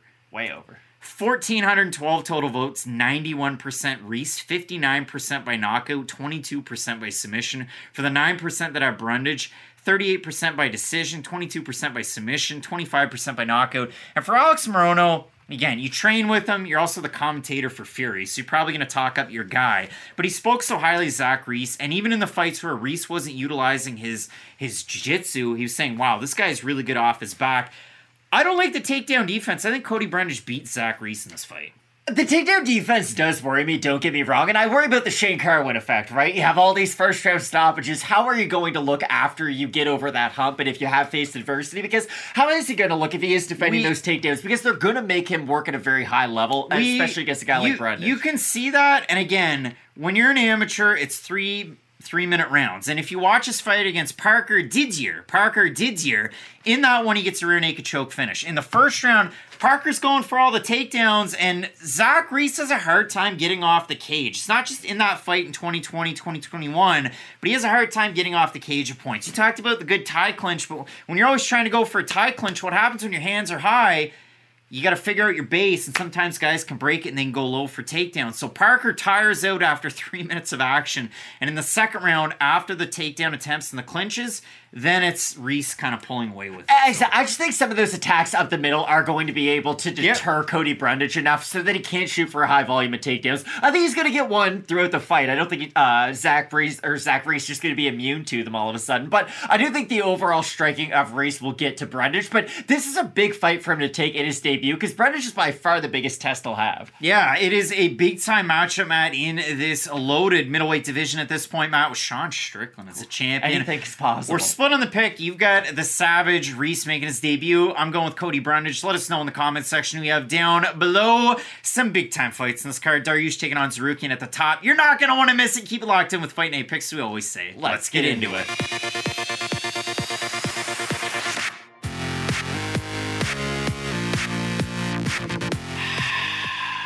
Let's get into it. A uh, fight that Julia Avila called for in 2016 on the internet finally materializes in 2023. We have the recent mom, Raging Panda, Julia Avila. She's going to be taking on a Cupcake, Miesha Tate, also a mom. Matt, when we look at this matchup for Julia Avila, she's been out of action for quite some exactly. time. Her last matchup, she took on Yulia Stoliarenko. She got the win. That was back in 2021. She tore ACL. And while she was away, I listened to an interview that she did with who was it, Matt? Do you think it was James Lynch or JHK? One of the two. It was JHK with the All Star MMA. And she said that in the time away, she said to her husband, Well, it's now or never, and they decided they were going to have a kid. So she did have a kid, made her acting debut in The Time Away in a movie that's going to be on Prime coming out in December. So look out for that, and I'll mention the name in a bit. But Julia Avila getting back into it, 9 and 2, the overall career record for her. The one loss, she did lose to Sijara Eubanks. She looked good in the, what was it, second round, bad in the first round, really bad in the third yeah. round. 10 8 out there for Eubanks. And if you look at the other loss, one Eubanks by decision. The other one, I actually did something weird in the graphics this week, and I put an asterisk by the one loss by TKO. She lost to a fellow Allen, Marcia Allen with Invicta. And if you watch that fight, it's inside of the first 30 seconds. Allen throws one kick to the body. Avila blocks it with her left hand. She throws another kick. Avila blocks it with her left hand and then she starts shaking it out. One of her fingers went as more crooked than my pinkies and it was completely crooked and broken. Avila had a game face on, but the referee and the commission and the doctor said no, you can't fight anymore. So it is a loss by TKO because her finger decided it wanted to snap. So for Avila, very tough, we know that, not just from being a mom, but from breaking a hand or finger and wanting to continue. But other than that, Julia Avila is a really interesting fighter because the jiu-jitsu's always Great been good. Yeah. The wrestling's good. The striking's very good. And she will throw really good blitzes that can hurt her opponent. Remember that fight against Gina Mazany where she was able to not just hurt Gina in the second round, because Gina's a mythical fighter in the first round, but Avila looked really good in the this first round. This gets me to the core issue, though. It's like Anthony Davis, right? You know those start bench cut debates? Yeah, but that guy won a title. Hear me out. Miesha Tate was a champion, and this is what I'm getting to. Anthony Davis used to be in start bench cut debates with Joel Embiid and Nikola Jokic. Now he's in those debates with Bam Adebayo and Domantas Sabonis. And for Miesha Tate at this stage of her career, it's a bit of an interesting fight, and I do like Julia Avila as an opponent for her coming back off of such a long uh, layoff because Miesha Tate isn't the fighter that she once was. You mentioned how Avila called her out all the way back in 2016. It was it was just as Tate had retired exa- after she was. That's what I was about to say. Miesha Miesha Tate had that really bad performance against Amanda Nunes, right? And that was before knowing what we know now about Amanda Nunes, how she is kind of an all-time great and amazing at everything. But remember the performance she had against Raquel Pennington, where she just got out-muscled in most positions, and she wasn't able to have success in those traditional Miesha Tate successful areas, which is getting the wrestling, having that top position. She has a really good half guard, uh, really good top control from that position, able to land good ground and pound. But Raquel Pennington was really able to get out of a lot of those spots, and I felt like other opponents after that fact were able to replicate some of that success. But this fight, more than anything, comes down to who is able to get that top pressure because I think both fighters excel in such a way in that spot to where Miesha Tate is great in the top spot, but we have seen her struggle off her back against other wrestlers when they're able to and get her there. For Avila, the weird thing about this, both these women are ranked in the top 15 somehow, some way. Miesha Tate, if you look at it, the five on right, in, but not right now. one and four, the loss to Amanda Nunes over seven years wow. ago. The loss to Raquel Pennington. She takes a really long time off. She beats Marion Reneau, then gets a main event against Ketlen Vieira. It wasn't the best Uh, maybe you said that Tate won what round three and four, maybe if that. She then goes on to fight Lauren Murphy. It didn't work out all that great. Now there's an asterisk because, as I said, there's seven fighters on this card moving up, down in weight, missed weight, or had to catch weight their last time out. Miesha Tater last time out fought at 125, lost to Lauren Murphy. Now she's moving back up to bantamweight for Julia Avila. A really time off, geologist by day. MMA by night all day. And if you look at it for Avila, had her kid in October of last year. So Avila, she even said it in the interview with JHK, and I've seen she's posted on Instagram too. Weighed 225 after her child was born. So a lot of losing the weight, but this camp was really focused and a lot of it focused on skills even when she was pregnant, even the I think she even said the day before, like she delivered, she was in a gym like working out. So Damn. This lady's wild. And Yeah. so is Miesha Tate too, and we've glossed over it, but you've heard it before. Miesha Tate took all the time off, had a kid, ONE Championship VP. Like she was out there doing the damn thing out of Extreme Couture. Uh, the movie for Julia Avila, December 1st, called The Squad. It's going to be on Prime, so make sure you check that out. But overall, when I look at this fight, Matt, and I boil it down, first thing, the rankings, as I kind of alluded to, they make no fucking sense. Julia Avila was ranked 15th in 2021, and she beat unranked Yulia Stolyarenko. Today, when she walks into the cage, she's going to be ranked 13th. How does that make sense? Makes no sense. UFC rankings. It's just like They uh, never have though. Whose line is it anyway? you don't they care. don't mean anything. Miesha Tate beat Marion Reneau a few years ago, and that's what brings her into this one. When you compare their skills, if Miesha Tate goes out there and wrestles, she could have a fair amount of success because as good as we said Avila is on the ground and her jiu-jitsu is very good, her takedown defense isn't all that great. Julia Avila is a much better striker than Miesha Tate, and that could carry her to win in this. And from what we've seen out of Tate, the fight against Lauren Murphy, Ketlen Vieira, and even some of the later fights when she was at 135, a lot of the striking, so it could be a good one for Avila. Avila is a pretty big favorite. But I'd stay away from this one with the time away from Avila, the ACL injury that she's coming off of, and the recent Tate performances. We look at the Tapology votes, Matt. I'm going to let you set it because I don't know where they're going to be. I'll put it at 65% for Avila. I'm going to say over, and it is over. 1,475 total votes, 76% Avila, 83% by decision for the 24% that Amisha Tate, 81% by decision. I think Avila can get it done with her striking. I do she too. could struggle with some of the takedowns. You saw that in the Eubanks fight. Even in some of her wins, you've seen that as an issue.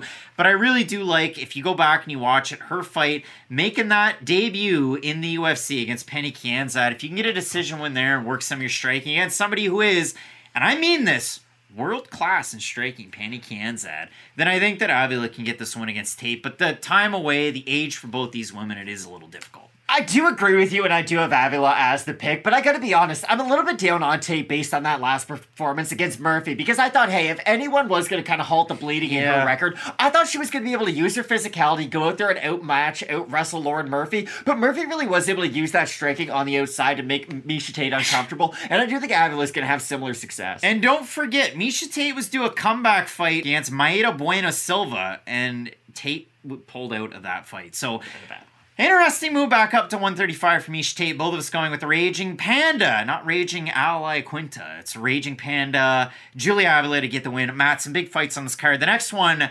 Oh boy, Joaquim Silva. It's an old guy What a fight. fun fight. Taking on Clay Guida. You're not going to want to miss it. Keep locked in with Fight Night Picks, we always say. Let's get into it.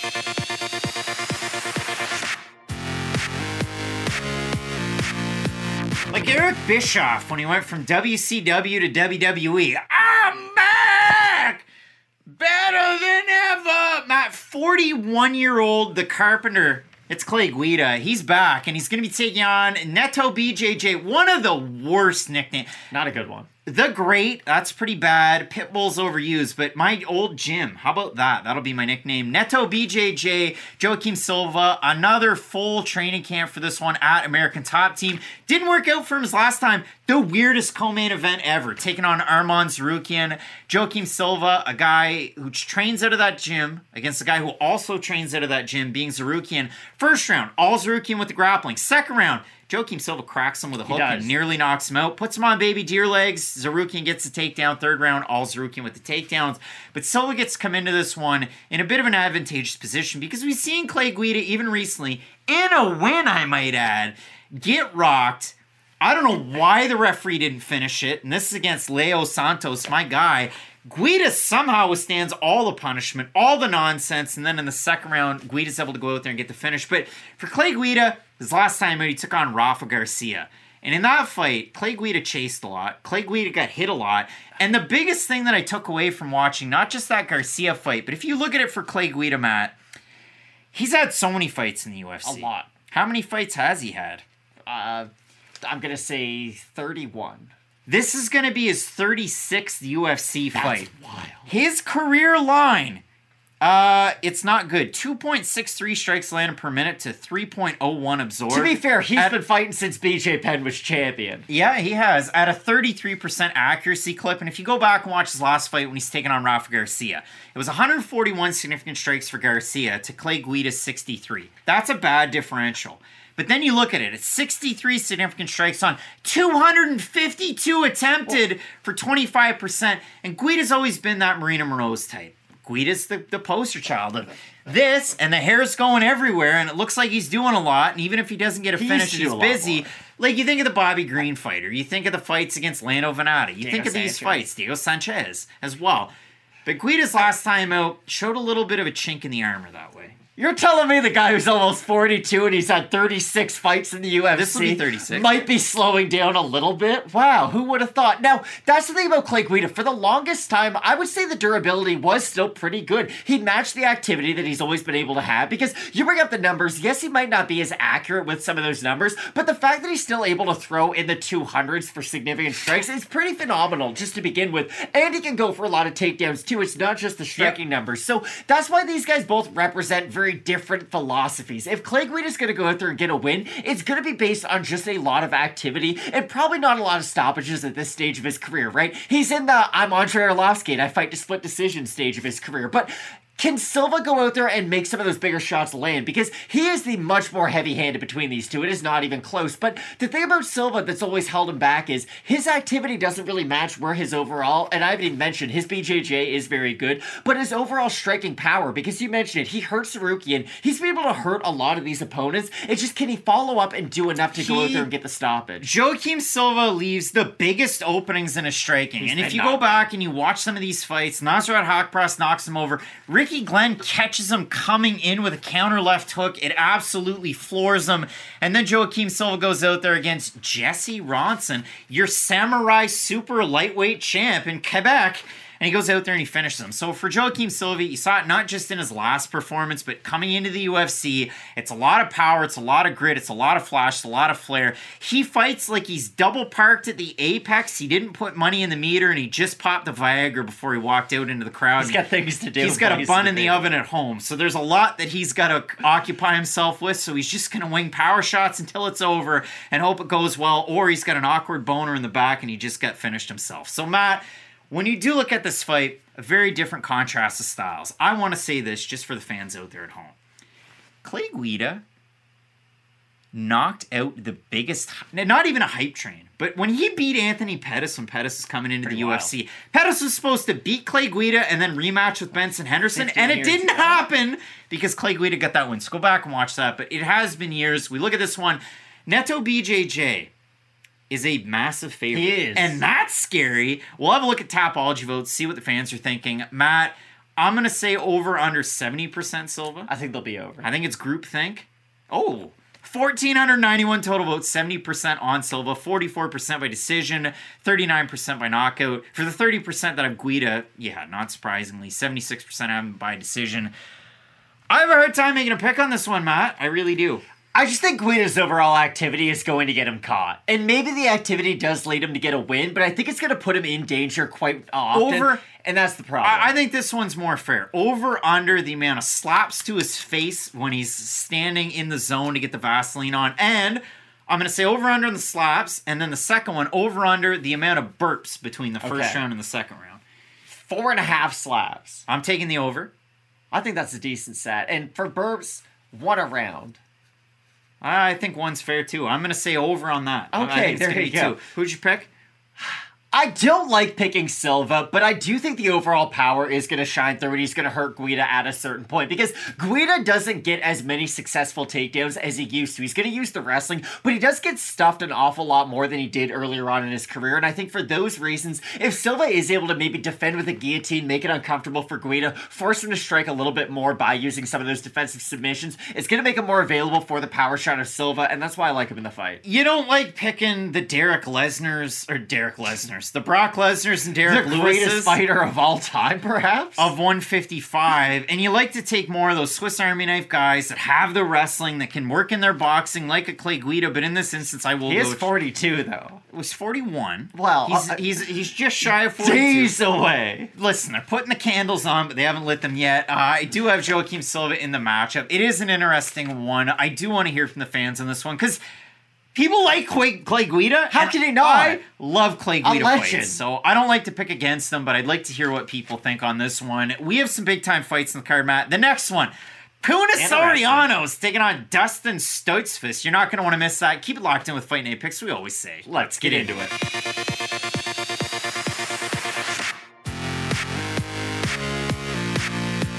Been spending most our lives living in a grappler's paradise. Coming up this weekend, we have Puna Soriano taking on Dustin Stoltzfus. Matt, if you don't think I'm excited about this one, you got another thing coming. When it comes down to this fight, Matt, for Puna Soriano, expectations were high, results have been low. For Dustin Stoltzfus, people probably didn't have expectations, but mine were incredibly high. I remember. And he's now in a class of middleweight, and class of UFC fighter that I'm gonna go this way with. We talked Antiveros, we talked Victor Rodriguez, we talked about all these guys that have come into the UFC. They've been punching bags. Did anybody think you were going to go nine for nine with Mission and Antiveros But- in every prediction But so no, far? but they really didn't have a good run at all. They got finished in fights. Daniel Lacerda is another one of those guys. It's been bad. It's been the opposite of smooth sailing. It's been choppy at best. When you look at Dustin Stoltzfus, he's now in this class of fighter like another middleweight in Denis Tiuliulin, where I go, how did that guy get a UFC win? Dustin Stoltzfus has had a bad run in the UFC. I- I would you- say. You look at the five on in, it's one and four. What's a five on in? It's the last five fights, and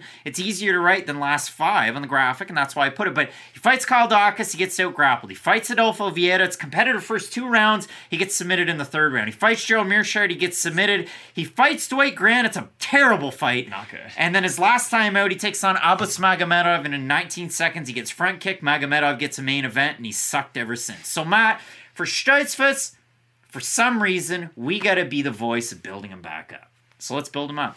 This is a guy that had a twister coming into the UFC. This is a guy that was a really dynamic striker to the southpaw stance. This is a guy that would mix that left hand in as a jab and as a so that's my right hand and it's his as well as a jab and as a right hook. And he was deadly with that. And you saw him slam Joe Pfeiffer, where Stoltzfus was a big favorite on Contender Series 2020. I know Pfeiffer's arm kind of went out of out of way, if you will, and that's how Stoltz was able to win. But lots of people were excited about him coming if into the UFC. rematch, that wouldn't be good. Now all the hype's gone, and for some reason he's still in the UFC. And for Puna Soriano, you look at it. Contender Series was good. He beats Disco. He looks amazing. That's a bonus. He loses to Brendan Allen. Forgivable. But that's what I want to say about both of these guys. For having the records that they do and maybe not having as many wins as you'd like, there's always moments in these losses that you can look at and draw some not, positives. not the Magomedov, but the oh, by the way, is Magomedov's a flashy striker. Well, okay. It is That what it is. short, but- Puna's fight against Nick Maximov was awful, and Not I thought good. Puna had won it. The Lungiambula fight was really good, and then his last time out against Roman Kopylov, turns out Well, Roman's pretty darn good, and that was one of those southpaw versus southpaw matchups. So this again is one where you might get the switch out of Stoltzfus, but primarily you could get southpaw versus southpaw. However, Stoltzfus when he fights southpaws will switch a little bit more to orthodox. So look out for that in this one. And I'll throw up a picture from Stoltzfus Instagram where he kind of talked about this isn't really the ideal camp. He's a guy that he's out of Pennsylvania, but what's his second language, man? What's his mode de vie? Well, it's not French. Germany? It's German. And uh, listen, you get that Pennsylvania Dutch. You have a lot of people that moved over there. The Trivago guy. But when you look at it, He agrees. his life in Berlin. But if you look at it for Dustin Stoltzfus, that's his life outside of MMA. He's an interpreter. He went to school in Germany. That he excels in, but he primarily trains in Germany. For this camp, he's been in the States, in Vegas. At the PI, at 10th Planet, at some of these different gyms, not at Extreme Couture, because that's been a staple for Puna Soriano and a lot of fighters out of Hawaii. But the craziest part about this one, Matt, is Soriano. D3, All American, Wartburg. And you know that wrestling's a hallmark of his game, but we haven't seen a lot of the wrestling out of him. We've seen takedowns defended to where he's become a striker, and yeah, he's had success against guys like Disco and Dalcha. That's maybe not the best part of his game. But do you think that could be enough in a matchup like this? Because that's the thing. He could get If submitted in this one. But I think his defensive wrestling's good enough to not have to worry about that as much. I do think his wrestling is going to be good enough to at least force Dustin into striking with Puna Soriano. And yes, Dustin throws a higher variety. I would say his kicks are a lot better. He's better from the outside. But if they do start to have a one for one type of exchange, there's no question in my mind who's the more heavy handed out of these two. What I do have a hard time with, especially with Stoltzfus, is when he isn't able to implement his kicks and does have to become a little bit more of a boxer, that's when he can become a little bit more hittable. It take that timepiece and slow it way down because the volume is kind of gone that? away. And uh, he's a little bit like Christoph Jotko that way, right? Like Jotko, when he's able to be on the outside, use all four limbs, he is a very complete striker. But when you can start to limit him and deny some of those ranges, it makes him much more available. And if Puna is able to get this into boxing range and start to defend the takedowns by using his wrestling, even if we don't see the offensive side, which you're right, we haven't seen as much, I still think defensively he's going to be good enough to at least force this into a striking exchange. So for Soriano, wrestling the base, southpaw, not a lot of volume, No. decent kicks, a lot of power. Dustin Stoltzfus, the background, Luta Livre, one of my favorite martial arts. I always talk about Marco Ruas when I say Luta Livre. Uh, Claudio Poyas is a guy, and Babalu, remember Renato Sobral. He's another one. Tang Soo Do, which is a version of almost Taekwondo. It also comes out of Korea, and of course the BJJ. I wish we could see the Stoltzfus fight like Jonas Bilstein when you see him on the regional scene, but when you look at this one, Soriano, a big favorite. We have a look at the fan vote over on Tapology. Surprise to us, it is to you as it always is. I'm going to say over under 77.5% Soriano. I think it's going to be over. And it is Big way favorite, over. wow. 1,432 per, or 32 votes, 93% of Soriano, 80% by knockout for the 7% that have Stoltzfus, 43% by decision, 27% by knockout. Matt, I think Dustin Stoltzfus beats Puna Soriano. Going with another big underdog in this card. I got Soriano. Yeah, I don't think Dustin's got it. I think Dustin Stoltzfus has really good jiu-jitsu. I think it's going to cause Soriano issues. And I think that variety of strikes from Stoltzfus is going to be able to win out. I don't think it's going to be an early knockout for Soriano. And Soriano's not a submission artist either. So that that's my reasoning towards a guy like Stoltzfus. Going back and it's I still don't know if he's gonna this be able to get This doesn't happen very often. But there are fighters where I go, it's been so bad in the UFC. Why is this guy around? And then I watch the regional tape, and then I go, okay, yeah, okay, I, I see why. So for Stoltzfus, that really did build it up for me, built a case. But we are split on the pick on this one. I've got the big underdog Stoltzfus, who's one and four in his last five fights. Matt's going with Puna Soriano, who's two and three in his last five fights. So Been a tough road. let us know who you have down below in this matchup. Some exciting ones on this card, Matt. Sean Brady's Big fighting fight. Calvin Gastelum, a big fight for sure. You're not going to want to miss. Keep locked in with Fight Night Picks, we always say. Let's get into it. It's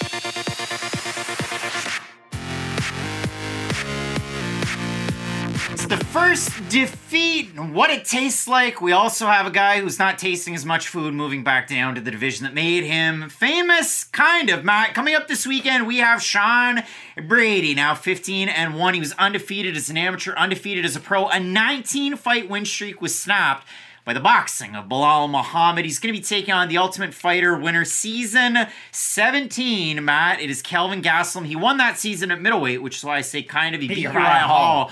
But after he got going, he moved down to welterweight. The fans got to know him quite a bit. Now, the weight misses, the fights that were scratched, they were an issue. And if you look at it for Gastelum, he was supposed to be in a big time spot at UFC 205 against Donald Cerrone. He did not even make it to the scale. So they forced Gastelum back up to 185. He beat a guy who hunted everybody. Beat the brakes off of Tim Kennedy and Gastelum was then again off to the races, and you saw Gastelum go up. He challenged for the interim middleweight strap against Israel Adesanya, a fight of the year contender there. And Gastelum has had mixed results since. We think of some of the big wins, his fight against Ian Heinisch, where the wrestling shoes were on and on point. We think of some of the losses, but Gastelum, I think it's funny because he goes out there. We remember the clash of heads against Chris Curtis, but we also remember listen, you don't want to tip your cap when you get it right, but we said Gastelum, tricky southpaw, when he's in tight, his boxing combinations are some of the best. And he looked amazing in those spots against Chris Curtis. But then he all of a sudden announces, I'm moving back down to 170. And everybody collectively scratched their heads. And then he had a fight booked against Shavkat Rakhmonov. The fight was going to take place. He has to pull out due to injury, but now he's back. He's getting ready for it. So, fight ready again for Gastelum in this camp. There's another actual former champ training with him or around him with Cejudo being Deiveson Figueiredo, who's in the next fight. Both guys out a fight ready. But for Gastelum's fight, Matt, got to see the weight. But style for style, it's almost his fight to lose too.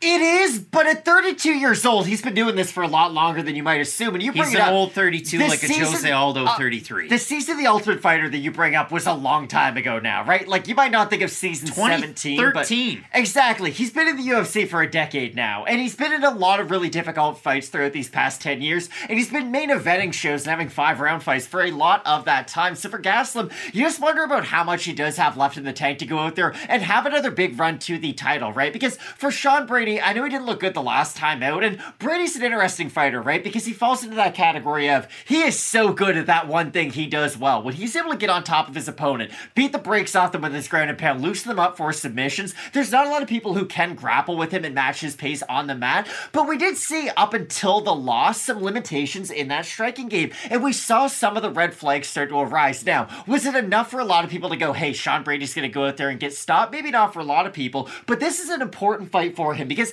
Gastelum might not be the fighter he was, but he still has a really big name coming back down to this division. And if Brady's able to go out there and beat Calvin Gastelum, maybe he doesn't regain all of the hype he once had, but he's pretty much back to where he was And- before his last loss. You look at it for Sean Brady, UFC debut against a former Ultimate Fighter winner as well, the Crusher, Court McGee. And even in the first round of that fight, McGee's doing all right. Brady's doing a decent job of striking from the outside as well.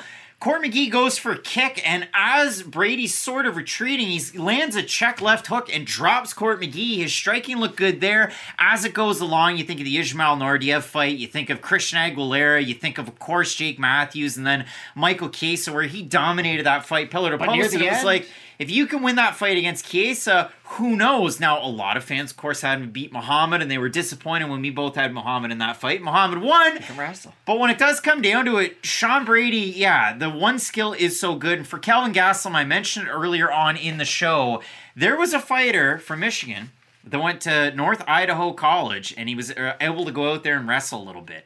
And it was, of course, Drakkar Klose. Kelvin Gastelum also went to North Idaho College and wrestled, and then he dropped out. He gets into MMA, and he's off to the races. So if you look at it at 185, at 155, you think of some of those fights, and the ones that give me a little bit of pause for Kelvin Gastelum, Robert Whitaker, Neil Magny, and of course Chris Weidman. There's been fights where Kelvin Gastelum is a good wrestler on paper. Now we know Weidman has the All American for a reason, but when you look at Gastelum, he struggled wrestling against Neil Magny and Robert Whitaker as well in their fights. You go back and you watch those as well. So we'll see how it plays out. Obviously, the weigh-ins are going to be a question mark for not both guys, but really more so for Kelvin Gastelum in this one. But you know how good the striking can be for Gastelum when it does come up, and you know how good the wrestling can be. And the other thing for Gastelum in this one, Sean Brady, Renzo Gracie, Philly Marquez, MMA, that's been the thing for him, right? So you've always heard about Jonathan Patti leading the boys, but Joe Pfeiffer and everybody that trains out of that gym. Gastelum for this one. Bang Tao throughout the summer, back at fight ready, training with some of the best in the world. So you look at the odds in the matchup. Sean Brady coming back as a bit of a favorite. He was due Michel Pereira earlier on this year, forced out due to an injury. He was due Jack Della Maddalena in an International Fight Week.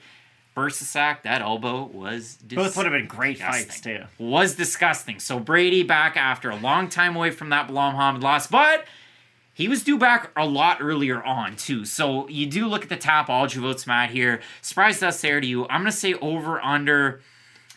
I think it's gonna be somewhat close. I'm gonna say 67.5% Brady. I think it'll be under. And it's the opposite. 1,590 total votes, 58% Gastelum, 45% by decision, 47% by knockout for the 42% that have Sean Brady, 7% by de- 70% by decision. Well, I don't see Sean Brady winning a decision in this fight. And I think for Brady, it's a good thing this fight's three rounder. I think if it was five rounds, even with the weight thing, I think it would favor Kelvin Gastelum. I have Kelvin Gastelum in this fight. I hate this fight for Calvin Gastelum at 170, though. I don't like the guy who got forced to move up in weight when he was young, when cutting weight's normally a lot easier for fighters. Got forced out of this weight class multiple times. Like on. he got to fight Nate Marquardt, yeah, and then he had to fight Tim on. Kennedy. So Tim Ga- uh, Calvin Gastelum rather 172.8 pounds against Nico Musoke. You remember him in that fight? He looked amazing. He gets the win in that one. 180 pounds against Against 170.5 Tyron Woodley. That's wild. Yeah.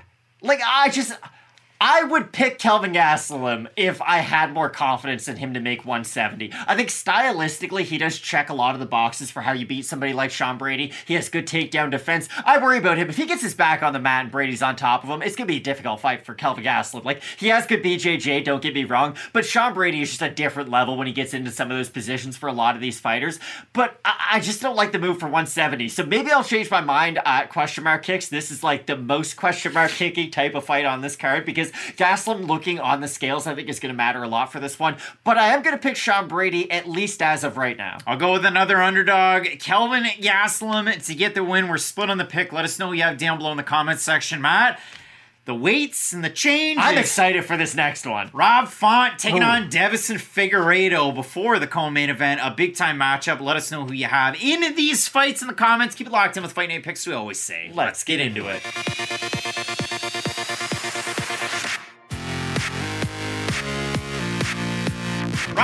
Font gets to welcome in Deiveson Figueiredo to this bantamweight division. Coming up this weekend, the all-timer flyweight, the champ, it was Deiveson Figueiredo. Lost his belt his last time out against, you guessed it, Brandon Moreno. They're the only two that fight in the flyweight division. And now all of a sudden, Figueiredo gets to take on Rob Font. And if you look at our graphic here, you're going to see some asterisks. Let me explain them a little bit. For Figueiredo, moving up from 125, where he was the champ. For Rob Font, though, 139 his last time out, but that's not by mistake. Rob Font has missed weight before, but his last time out, it was a short notice call. He was supposed to fight Song Yadong later on in the summer. It was a couple of weeks later, but Umar Nurmagomedov was out of his fight against Corey Sandhagen, so Font accepts the fight against Sandhagen, and it did not go all that well. So Font, he missed the weight in the Marlon Vera fight. That fight also didn't go all that well for him, but it was a catch weight his last time out, so that's why there's an asterisk. Now that we have that out of the way, Matt, this is a really exciting fight because for Figueiredo coming into the UFC, people might not remember. Figueiredo used to fight outside of the UFC like Joanderson Brito's fought his whole life. It's a lot of big time powerful takedowns, low hands, big strikes, and as he's kind of grown up in the UFC at an older age, mind you, because he came in at 32 sorry, he wasn't 32. He was in his late 20s. But as he's grown up in the UFC, his striking's progressively gotten better. And it's gotten a lot more refined and a lot more technical. And you'll see that from Figueiredo training this camp out of fight ready with Henry Cejudo. I wonder if grappling is going to be a focus of it. It probably will be. But for Figueiredo, even in his debut that I went back and I rewatched today, the commentary team couldn't get over the wildness. And they said in this fight against Marco Beltran, he's got to watch out for the strikes. And yeah, he kind of did because his hands were down by his side. There were big, powerful takedowns. Beltran had some moments at the end of that second round, or at the end of the first round. And then in the second round, Figueiredo drops him, gets on top, and he finishes him. That's my big question for this fight. And I, I assumed you were going to bring this up, so I'm happy I can be the Beltran no. Rob Font, the fight that's very obvious to go back and look at is the fight against Sergio Pettis, Yeah. right? You look at another guy who was really good at 125, making the move up to 135, primarily a striker who can get it done on the mat. But I think the big difference between these two is Sergio Pettis at 135 doesn't have a ton of pop on his shots, right? He can use his kicks and whatnot. Gucci would beg to differ. Deiveson Figueiredo destroys people with one punch. They are not comparable Sergio Pettis and Deiveson Figueiredo. My question is though, is Figueiredo's power going to translate up at 135? Because Rob Font has been susceptible to a lot of big punchers at this weight class. Don't get me wrong. That normally has been the thing that kind of holds him back from being truly elite in the weight class. But if he could go out there and really stick the jab in Figueiredo's face and make him uncomfortable, and maybe not just eat some of the big power shots, but make Figueiredo pay for getting out of position on some of those, then I think Rob Font still has all of the tools required to go out there and get the win. But Figueiredo is such an interesting case because at 35, this might be his only kind of true run at 135, right? If he really does want to become a champ champ, move up to 135 and become champion, you wonder about how many opportunities he's going to have to lose outside of the title picture. So this really is an important fight for moving up in weight because beating Rob Font does great things for you. You're going to fight one of the top contenders in the 135 pound division. It's a truly competitive division too, so any fight is going to be a fight of the night or co-main event, possibly main event type fight. So I think for Figueiredo, he has all the tools to move up and have success at 135, and the fact that he has kind of generational power at flyweight should mean that it should uh, move up. But I think that's the biggest question surrounding this is whether or not he can hurt Ralph Font with some of those bigger counter shots. And Font's been in some wild fights. Six bonuses for him inside of the UFC. You see the difference in height, the difference in reach. It's going to be three and a half inches of reach and three inches of height that go to Rob Font. And if you look at it, I mean, Figueiredo's fought bigger guys at 125. Brandon Moreno's 5'7. He doesn't really have a long reach, though. Marco Beltran was also 5'8, just like Rob Font. And Figueiredo was able to figure out the distance. At times, it looked like Beltran was able to land some nice shots, but Figueiredo was able He's to do a quite a bit of damage. Another big thing in this fight, we talk about three rounds versus five rounds. This is Figueiredo's first three round fight since he fought Tim Elliott in 2019. that must be a relief. It definitely has to be because for a guy like that at 125, the weight cut's taxing enough. We saw him miss weight in the first title shot against Joseph Benavidez, but in this one, 135, I don't know what the weigh-ins are going to be like for him, but it's probably still going to be tough, even though 10 pounds, but it's lower weight classes. You look at it for Figueiredo too, and they build him as a kung fu and Muay Thai fighter coming into the UFC. So But he does have a weird stance, right? Like Figueiredo is kind of caught between mixed martial arts because he has kicks, but he's a lot more boxing heavy when you think about the success his he has on his kicks, feet. But power- thrown out with the bathwater because he throws his arms out Exactly, but he's got kind of low hands. He leans back a little bit. He is kind of in and out, almost taekwondo-y, but he throws in combinations sometimes. Like Figueiredo really is a unique fighter, and that's probably why he became champion and is one of the better fighters to ever fight at flyweight. But I'm really interested to see how he transitions up because I always thought a fun fight would have been when him and Petr Yan were both champions, have them kind of do a champ v champ fight. And for Figueiredo, if he can look good against Rob Font, think about how many fun fights at bantamweight you can have with Figueiredo. There's a ton of fresh matchups you can have that are really good fights. There are, and you already mentioned it, and I, I kind of want to do it here. The Sergio Pettis fight, I tend to talk about it a lot when I talk I- about that's Rob why I was Font. It surprised you didn't mention it, no, it. but it was the reason why I took Font to beat Adrian Yanez, and you, I was on an island, and everybody gave me a hard You time. really like to pat yourself on the back. No, no, no. But hear me out. There's there's a reason why it gives me a little bit of pause here. Yanez is one of those guys, really good boxing combinations, decent power that he can mix in, but he tends to have a hard time in the first round. Deiveson Figueiredo has good first round, so he's not one of those guys that has to ease himself in. experience. And Sergio Pettis is another one of those guys that tends to ease himself into a fight, whereas Deiveson Figueiredo, from the time they say go, he goes out there and he's working hard for it. And I think that three rounds going to benefit him. Now, you look at the odds in this one, Font. Font's a slight favorite, I guess. You have a look at the Tapology votes, Matt. Surprised us there to you. I'm going to say over under 70% Figueiredo. I think Font's going to be the favorite. Slightly, 1,598 total votes, so the fans showed up. 54% Font, 69% by decision for the 46% that have Figueiredo, 51% by decision, 20% by submission, 20% by knockout. They're never even, and they never add up to 100% on Tapology, but they're pretty darn close. So the fans have Font ever so slightly. They think Figueiredo can maybe get some finishes out there. The way that I look at this fight is a lot of the grappling success Figueiredo tends to have, it's not from his own takedown entries, at least at the UFC level. It's a lot of his opponents go for the takedown, he has great defensive submissions, and he's great at scrambling after the fact when his opponent goes for the takedowns.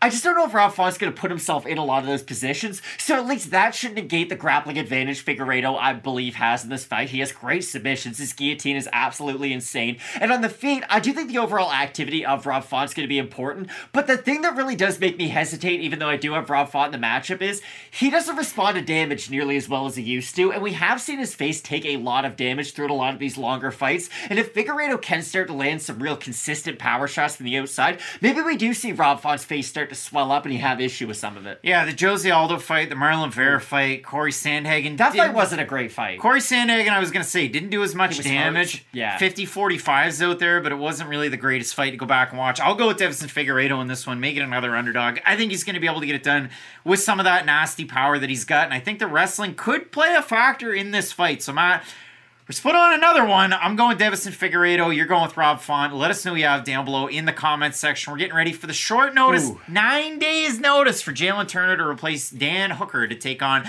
Bobby Green. Let us know who you have. Keep it locked in with Fight Night Picks, as we always say. Let's get into it.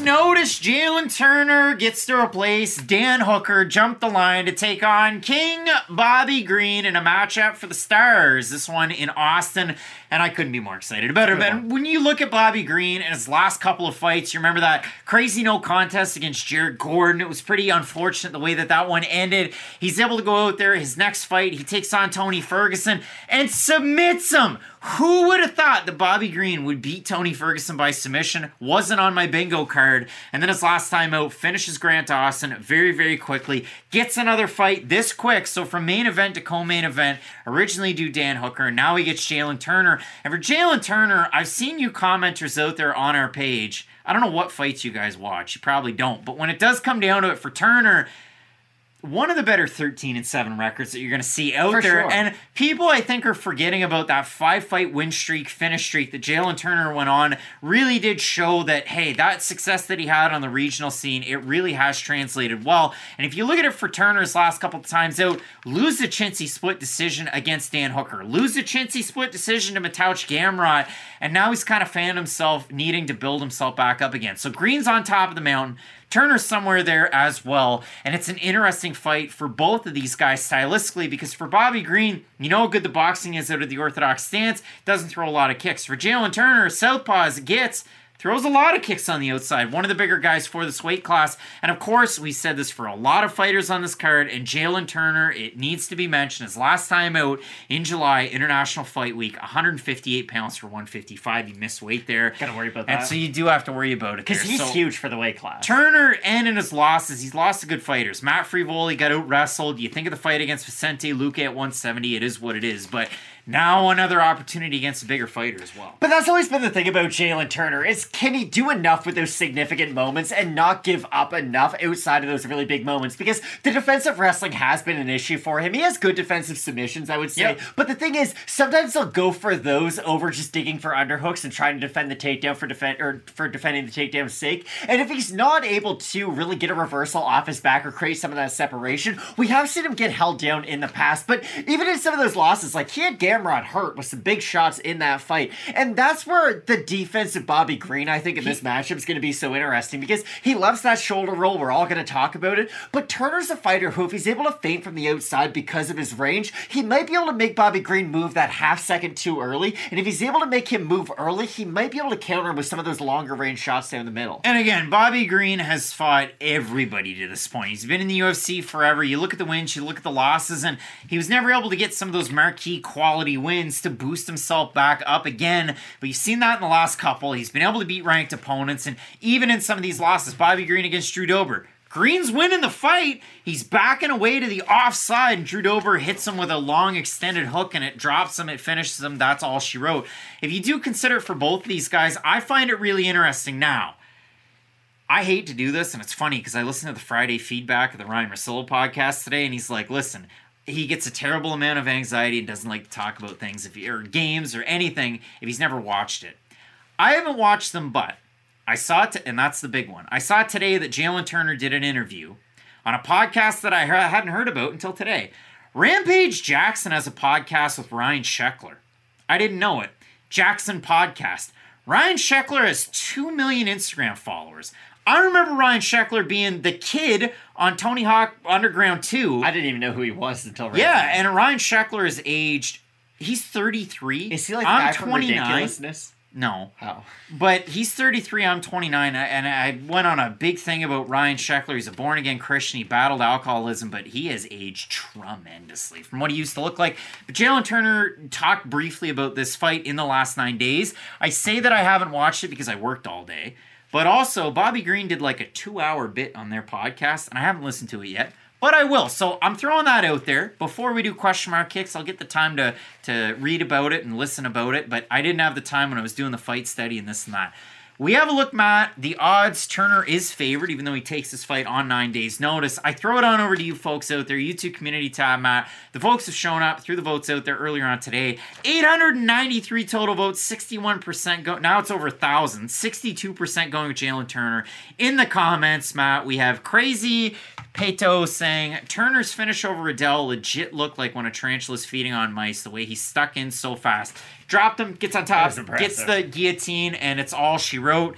And Matt Brad Riddell taking a step away. Uh, Niall is saying Bobby wins. He'll teach another kid a lesson. Uh, Gigi's saying crazy how majority see Jalin winning. Bobby's way more consistent in striking. Bobby can hang with the best in the world. I see Bobby taking a decision and fighting Poirier next. I wanted to comment and say, did you watch the Drew Dober fight? But I didn't. And I'll go with uh, a couple more here, Matt. Uh, Bilbo Swaggins said, watch his interview with Rampage. May give you insight on what's going on mentally. I saw your comment earlier this morning, and then I saw it was an hour and 54 minutes, and I thought, I'm working. I can't watch that. Uh, one more. UFC gambling degenerate. It's Bobby all day. Jalin is trash. I did comment, and I said, really? A ranked fighter is trash? I'm getting sick and tired of the internet, Matt. If people haven't uh, found it out already, but who do you have in this fight? Because most of the fans have Jalin Turner. I do have Jalin Turner, but Bobby Green has an X factor that we haven't really talked about much, so let me just mention it briefly. We've seen a lot more of his offensive wrestling at this stage of his career, and that's the thing about Green. He has had multiple iterations, right? Like, he fought Dustin Poirier at UFC 199. That was a really long time ago, guys. Like, Dustin Poirier became a superstar and lost it all within that time. So, I think for Bobby Green, if he's able to go out there and use his boxing and a lot of the wrestling, it's going to give him a chance to win. I just think he's going to get hit by one of those long range counter shots on the outside, and it might be a case of Green looks good until he doesn't. I just worry about his susceptibility to getting hit by some of those shots. I got Jalin Turner as well. I think the kicks from that southpaw spot, they will be able to get it done. But Jalin Turner, uh, who else do we have earlier on this card? Reese, we've got a Bellato, a lot of really tall fighters that leave their chin completely up in the air, and they're susceptible to getting hit. So watch out for that in this matchup. Both of us going with Jalin Turner to get the win. A couple of guys that train and live in SoCal matching up against each other, and a big time opportunity here in this lightweight division. Now, main event. Lightweight as well. Beneil Dariush, number four, taking on number eight, Arman Tsarukyan. Let us know in the comment section who you had. Keep it locked in with Fight Night Picks, as we always say. Let's, Let's get, get, into, into it. it.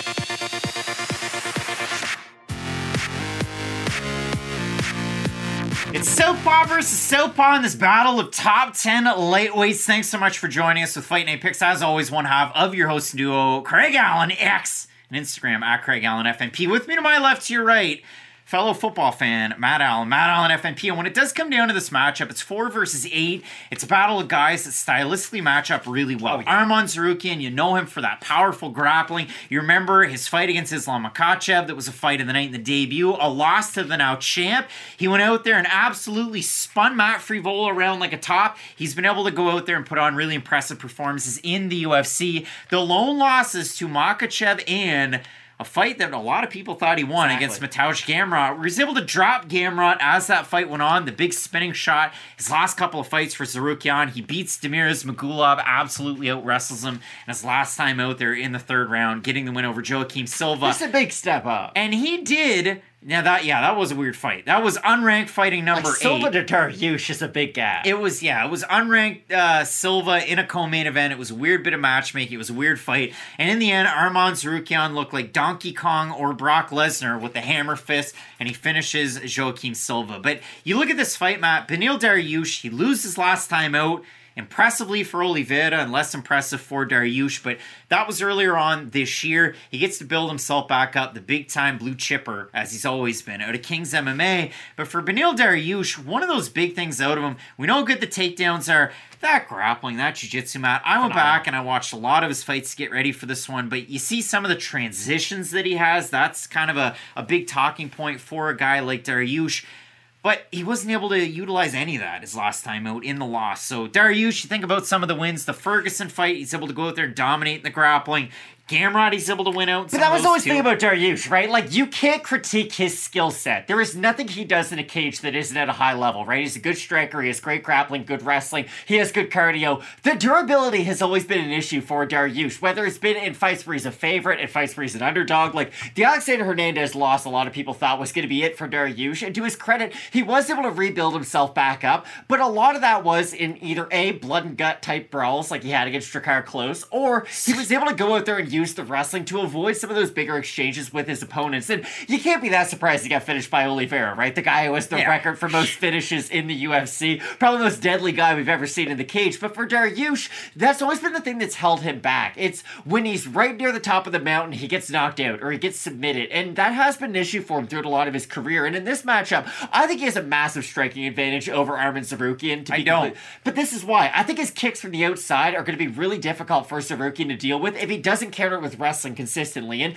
he might do that, which could just make Dariush's kicks um, obsolete, if you will. But I think the kicks from outside from Dariush to the leg and to the body are going to help him use some of his own boxing. And if he's able to do that, I think this could be a much more competitive fight because Dariush doesn't look like a real intimidating guy, right? But when he lands his power shots, they're pretty darn And devastating. you go back and you watch some of these fights. We've already talked Scott about Holtzman. one of them being Drakkar Klose, where it's blood and guts. Klose looks like he's got Dariush finished, and then Dariush finishes Klose, and everybody goes crazy, and it becomes a meme. The Scott Holtzman fight was absolutely wild, and then he gets a really early finish.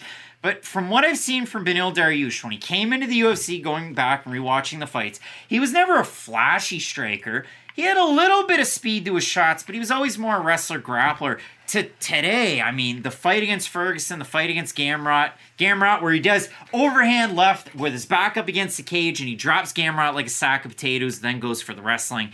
You look at it though, Gamrot, Ferguson, Oliveira, his striking slowed down quite a bit. And that's my one big negative that I've seen in his fights. Now, the one really big thing in this one, I started the video off the first thing I said Southpaw versus Southpaw. Arman Tsarukyan in the UFC has fought Southpaws. He has fought, oddly enough, Mateusz Gamrot, a loss.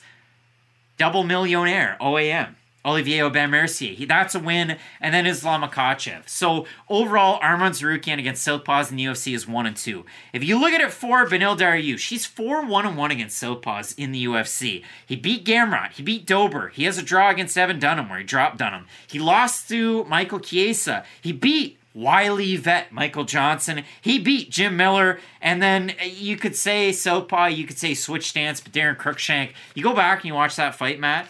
Daron Cruickshank, very tight trunks. Daron Cruickshank, to the gills, to the gills. But you look at the transition of Beneil Dariush. He has his leg wrapped around the collarbone of Cruickshank, and then he works himself in for the choke for the rear naked, puts his leg back down, gets it around for the body lock, gets the rear naked choke, gets Daron Cruickshank finished.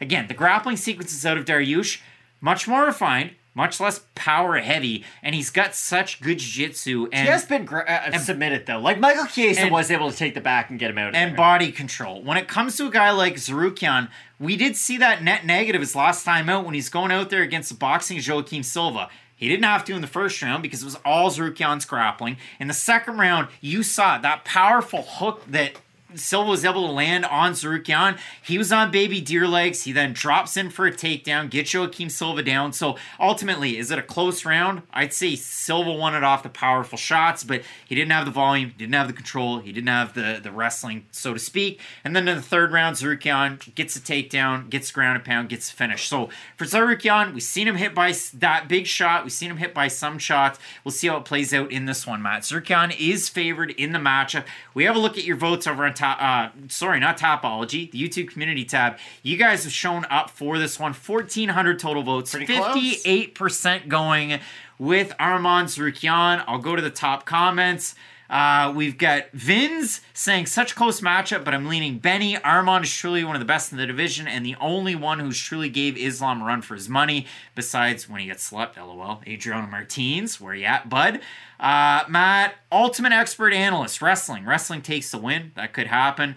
Uh, Peter Pan saying this will prove if Arman is overrated. So far, he is. Who the fuck's overrating him? I think he's pretty darn good. Uh, and we'll go with one more. Chandler Witt saying Battle of Mid. Now, Chandler, you, you show up every week in the comments, and usually they're they're A one, but it's number four versus number eight. And we I'm don't really lost that same opinion. I'm really about this fight. So Matt, in this one, who do you have?